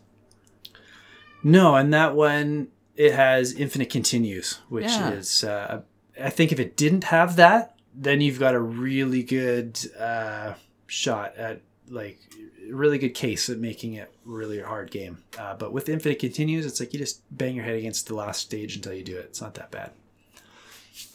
Um, but yeah, Silver Surfer kept showing up, and so I made this list of games. It was ten games that I thought were the hardest from what I gained by asking you guys and looking around lists online. And so Silver Surfer, I sat down with like just expecting a nightmare, and I played it a bunch the one day to get a feel for it, and then the next day, I beat it almost on one credit. In, on the second time playing this game ever, like I got shot like in second last stage or something, and and other than that, I didn't get hit during the game. It's like that can't be the hardest. And then I played Zanac right after that, which I'd never heard of at the time. And I was like, this is way harder. This is gonna take a lot more work to learn and figure out and how the power ups work and the enemies are are different every time. Um, yeah, um, I, I just think that when people talk about difficulty, they don't take into account the resources you get sometimes. So I I automatically would exclude almost any game that gives you infinite continues. I'd say that's not even in the conversation. So if you're talking about Ghosts and Goblins or Adventure Island or Ninja Gaiden, like we just we remove those from the list completely. Yeah, I would Does think. that make sense? yeah, I think of other ones that you know, like again, he brought to the zeitgeist. It'd be like Doctor Jekyll and Mister Hyde. Yeah, it's not a great game, but I don't think it's the hardest game in the universe or anything. No, it's not the hardest and it's not the worst. Um, it would be forgettable if yeah AVGN didn't make a funny video of it, you know, ten years ago. Right. And then I think of the ones where I never put much time in. That, I mean, like I'd have to even ask you because like I've probably never put more than a couple minutes into like Frankenstein. You know what I mean? That game's kind of tough. It's, it's got some hard moments, and like the last boss fight against Frankenstein is uh, is a big one. It's it's really challenging, um, but it's short, uh, which is the saving grace of a, a lot of tough games. Is they're like twenty minutes long when you actually finally finish them. Like Like Dragon's Lair is a very hard game, but the playthrough, like when you finally beat it, it's nine minutes long. so like it's not like you're you're talking about hours and hours and hours uh, worth of game that you've got to figure out. You've got to figure out how to play nine minutes. Uh, You have three lives or something in that game, so you you, have, you can make a couple mistakes in there too.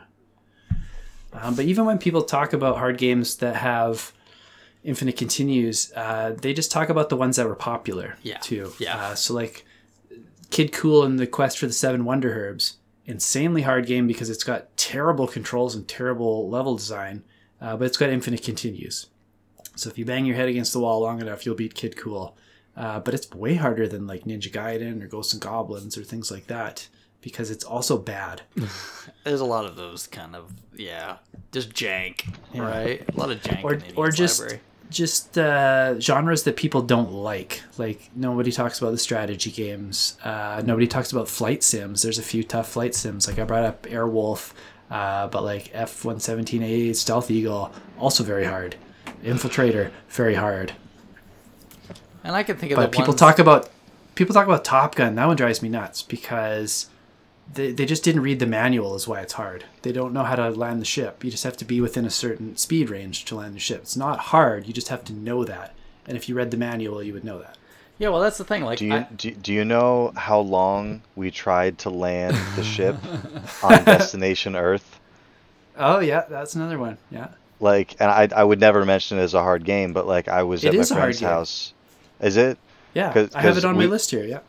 I I love love love the music in that game. I love launching it and that the music just starts and you're already like flying through space. And then like after like some credits roll, you start playing. And then you go around, you, you shoot some stuff, and then it's like all right, like approach the planet, like land on it.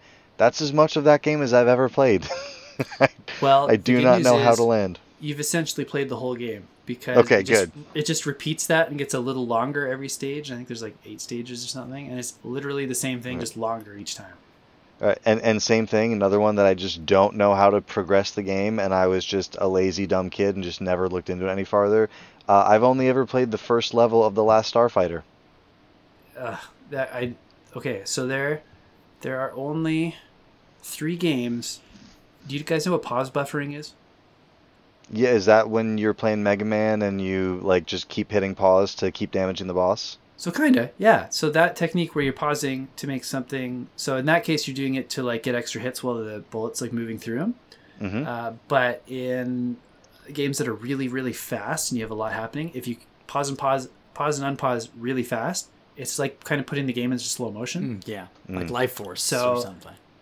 Um, yeah, you, shoot 'em ups would be the, the biggest category for it. But yeah, I've only had to use that on three games to get through them, and Last Starfighter was one of those games where I had to use pause buffering to uh, get my way through. So some games you can't even pause buffer because if you click pause, like it'll put you into like a menu or there's like a, a couple second delay or something. So you can only do it on certain Yeah. games where it lets you like pause and unpause instantly. Right. So I hate using that technique because it's very cheap and it's obviously not what they intended for you to do. But like like I said earlier, it's a tool they gave me. I'm just using it in a unfair Right. way to gain an advantage.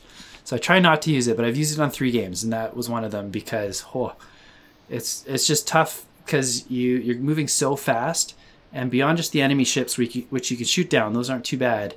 There's like things you can crash into on the spaceship you're flying over, and mm. you don't know they're going to be there until the split second before you hit them. That was the hardest part. And then also landing was very challenging because it the whole game plays like just a flat shoot 'em up. But then when you get to the landing, it's almost like it's an isometric perspective where you've got to be over top of the landing pad and kind of watch for shadows. It's really Yep. tricky. Well, I think we all look forward to reading the definitive guide or everything that the angry video game nerd taught you was wrong. oh, it's that, that's a going- good it's- subtitle. It's going right next to my Rovan books. Definitely.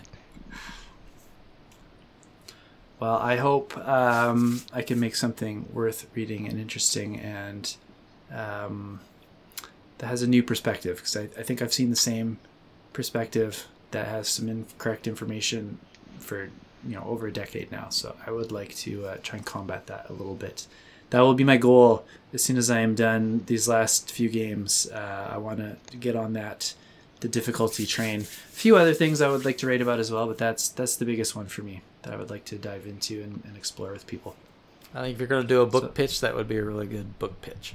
I I don't know if I'm up for a book. I was thinking more like some some uh, articles on some websites. Uh, don't sell yourself short. Well, we'll see. At, yeah, at least a pamphlet. Uh, I'll try and do it like the Adventures of Lolo tip book, where it's just like a bunch of pages with like hand drawn images on them and some notes.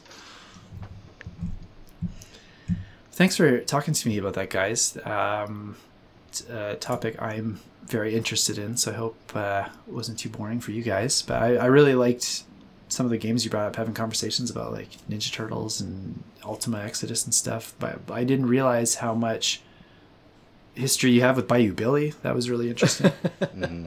I could go on. There's more, but for the interest of time, we'll stop.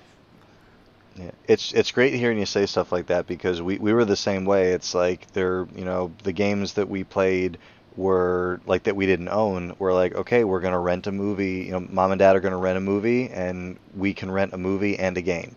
And like so, the kids would watch a movie, and then for the rest of the weekend we'd have a game. So, uh, it's like I, I've got all the games that we played that were rentals are like burned into my memory as rentals, like the Skate or Dies and uh, Super Spike V-Ball. Um, I didn't have any that were, you know, like on that on that difficulty spike, but I just like hearing over and over you say like, "Well, we rented this, so we played it a ton because that was all you had to play for the week." yeah, I you guys had better rentals than me. I remember renting like Dash Galaxy and Karnov. Oh, I had Not- Karnov. Karnov was Not great. great games. Karnov was great. I loved it as a ten year old. Like I don't think I love it anymore. I liked Karnov because all the crazy power ups and everything you could get. I just like that you can jam a ladder in your pocket. And that you better climb down that ladder or you can't put it back in your pocket. yeah, don't. Yeah, that's true. All right. Well, uh, we, I guess we should wrap the show up. So I would like to thank our patrons for supporting the show. If you wish to be a patron, you can join us at patreon.com slash collectorcast. Uh, and that will give you access to our Discord uh, for just a dollar and a couple other perks if you're interested in going a little more. For example, uh, Bill, I, and one of our patrons have been reading through the Batman book Death and the Maidens, which is a Ra's al focus book, which is kind of neat. Uh, it's good, given me a new perspective on Ra's that I've never seen before. Um, so if you're interested in Batman, that's one of our perks. We've also got a few other ones uh, worth checking out on there. Uh, where can you find the show, Chris? Um, you can find it in all the usual places. So we are. Uh, you can go to collectorcast.com to get a direct uh, download of the RSS feed, or you can go to the major publishers. You can catch us on Spotify, Apple Podcasts, uh, Google, um, you name it, all the big ones. I think iHeartRadio. Sa- sadly, still no podcast pickle return, but about everywhere else. Someone's going to remaster that. All right, uh, where can people find you guys? So um, I run the show account on Facebook and Twitter at CollectorCast, or you can just follow CollectorCast on Facebook. I'll be honest, I'm never on Facebook except to post the show. um, and you can catch me on Twitter though, just at CollectorCast. Yeah, Would I'm only Bill? on Facebook to sell things on Facebook Marketplace because, as it turns out, uh, 3% seller fee is better than the 15% uh, that eBay is charging these days. Well, there's a seller fee now. Uh, yeah, if, if you're shipping. Oh, okay. Yeah, if, if you're selling local, no, but yeah, if you're shipping, they're supposed to collect tax from the buyer, which doesn't affect you, and like 2 or 3% from you for like the service of matching you up. So, but yeah, otherwise, just to chat video games or, or whatever, beer, vinyl, Destiny, dad stuff, uh, Bill underscore McGee uh, on Twitter. And I am on Twitter only at Kelsy Polnik, K E L S Y P O L N I K. Uh, please jump on there and tell me some of your uh, hardest NES games, or disagree with me on some of mine, or you know if I missed a category, or you want to expand on something, like please let me know. It's a topic that I really love to explore. So if you've got some ideas on it, I would love to hear your thoughts. Um, or you can just send me Batman memes. I like those as well. Or, or again, get on that Patreon where you know we're in Discord a lot. So if you want to hop in there and Yeah. chat with us, or you want to get on this Guardians of the Galaxy playthrough we're getting ready to do, Yeah, one of our other patrons, yeah, is going to join us uh, for Guardians of the Galaxy playthrough. Hopefully, sometime between December and January, whenever my copy shows up. All right, so have a good night, and we will see you guys in a couple weeks.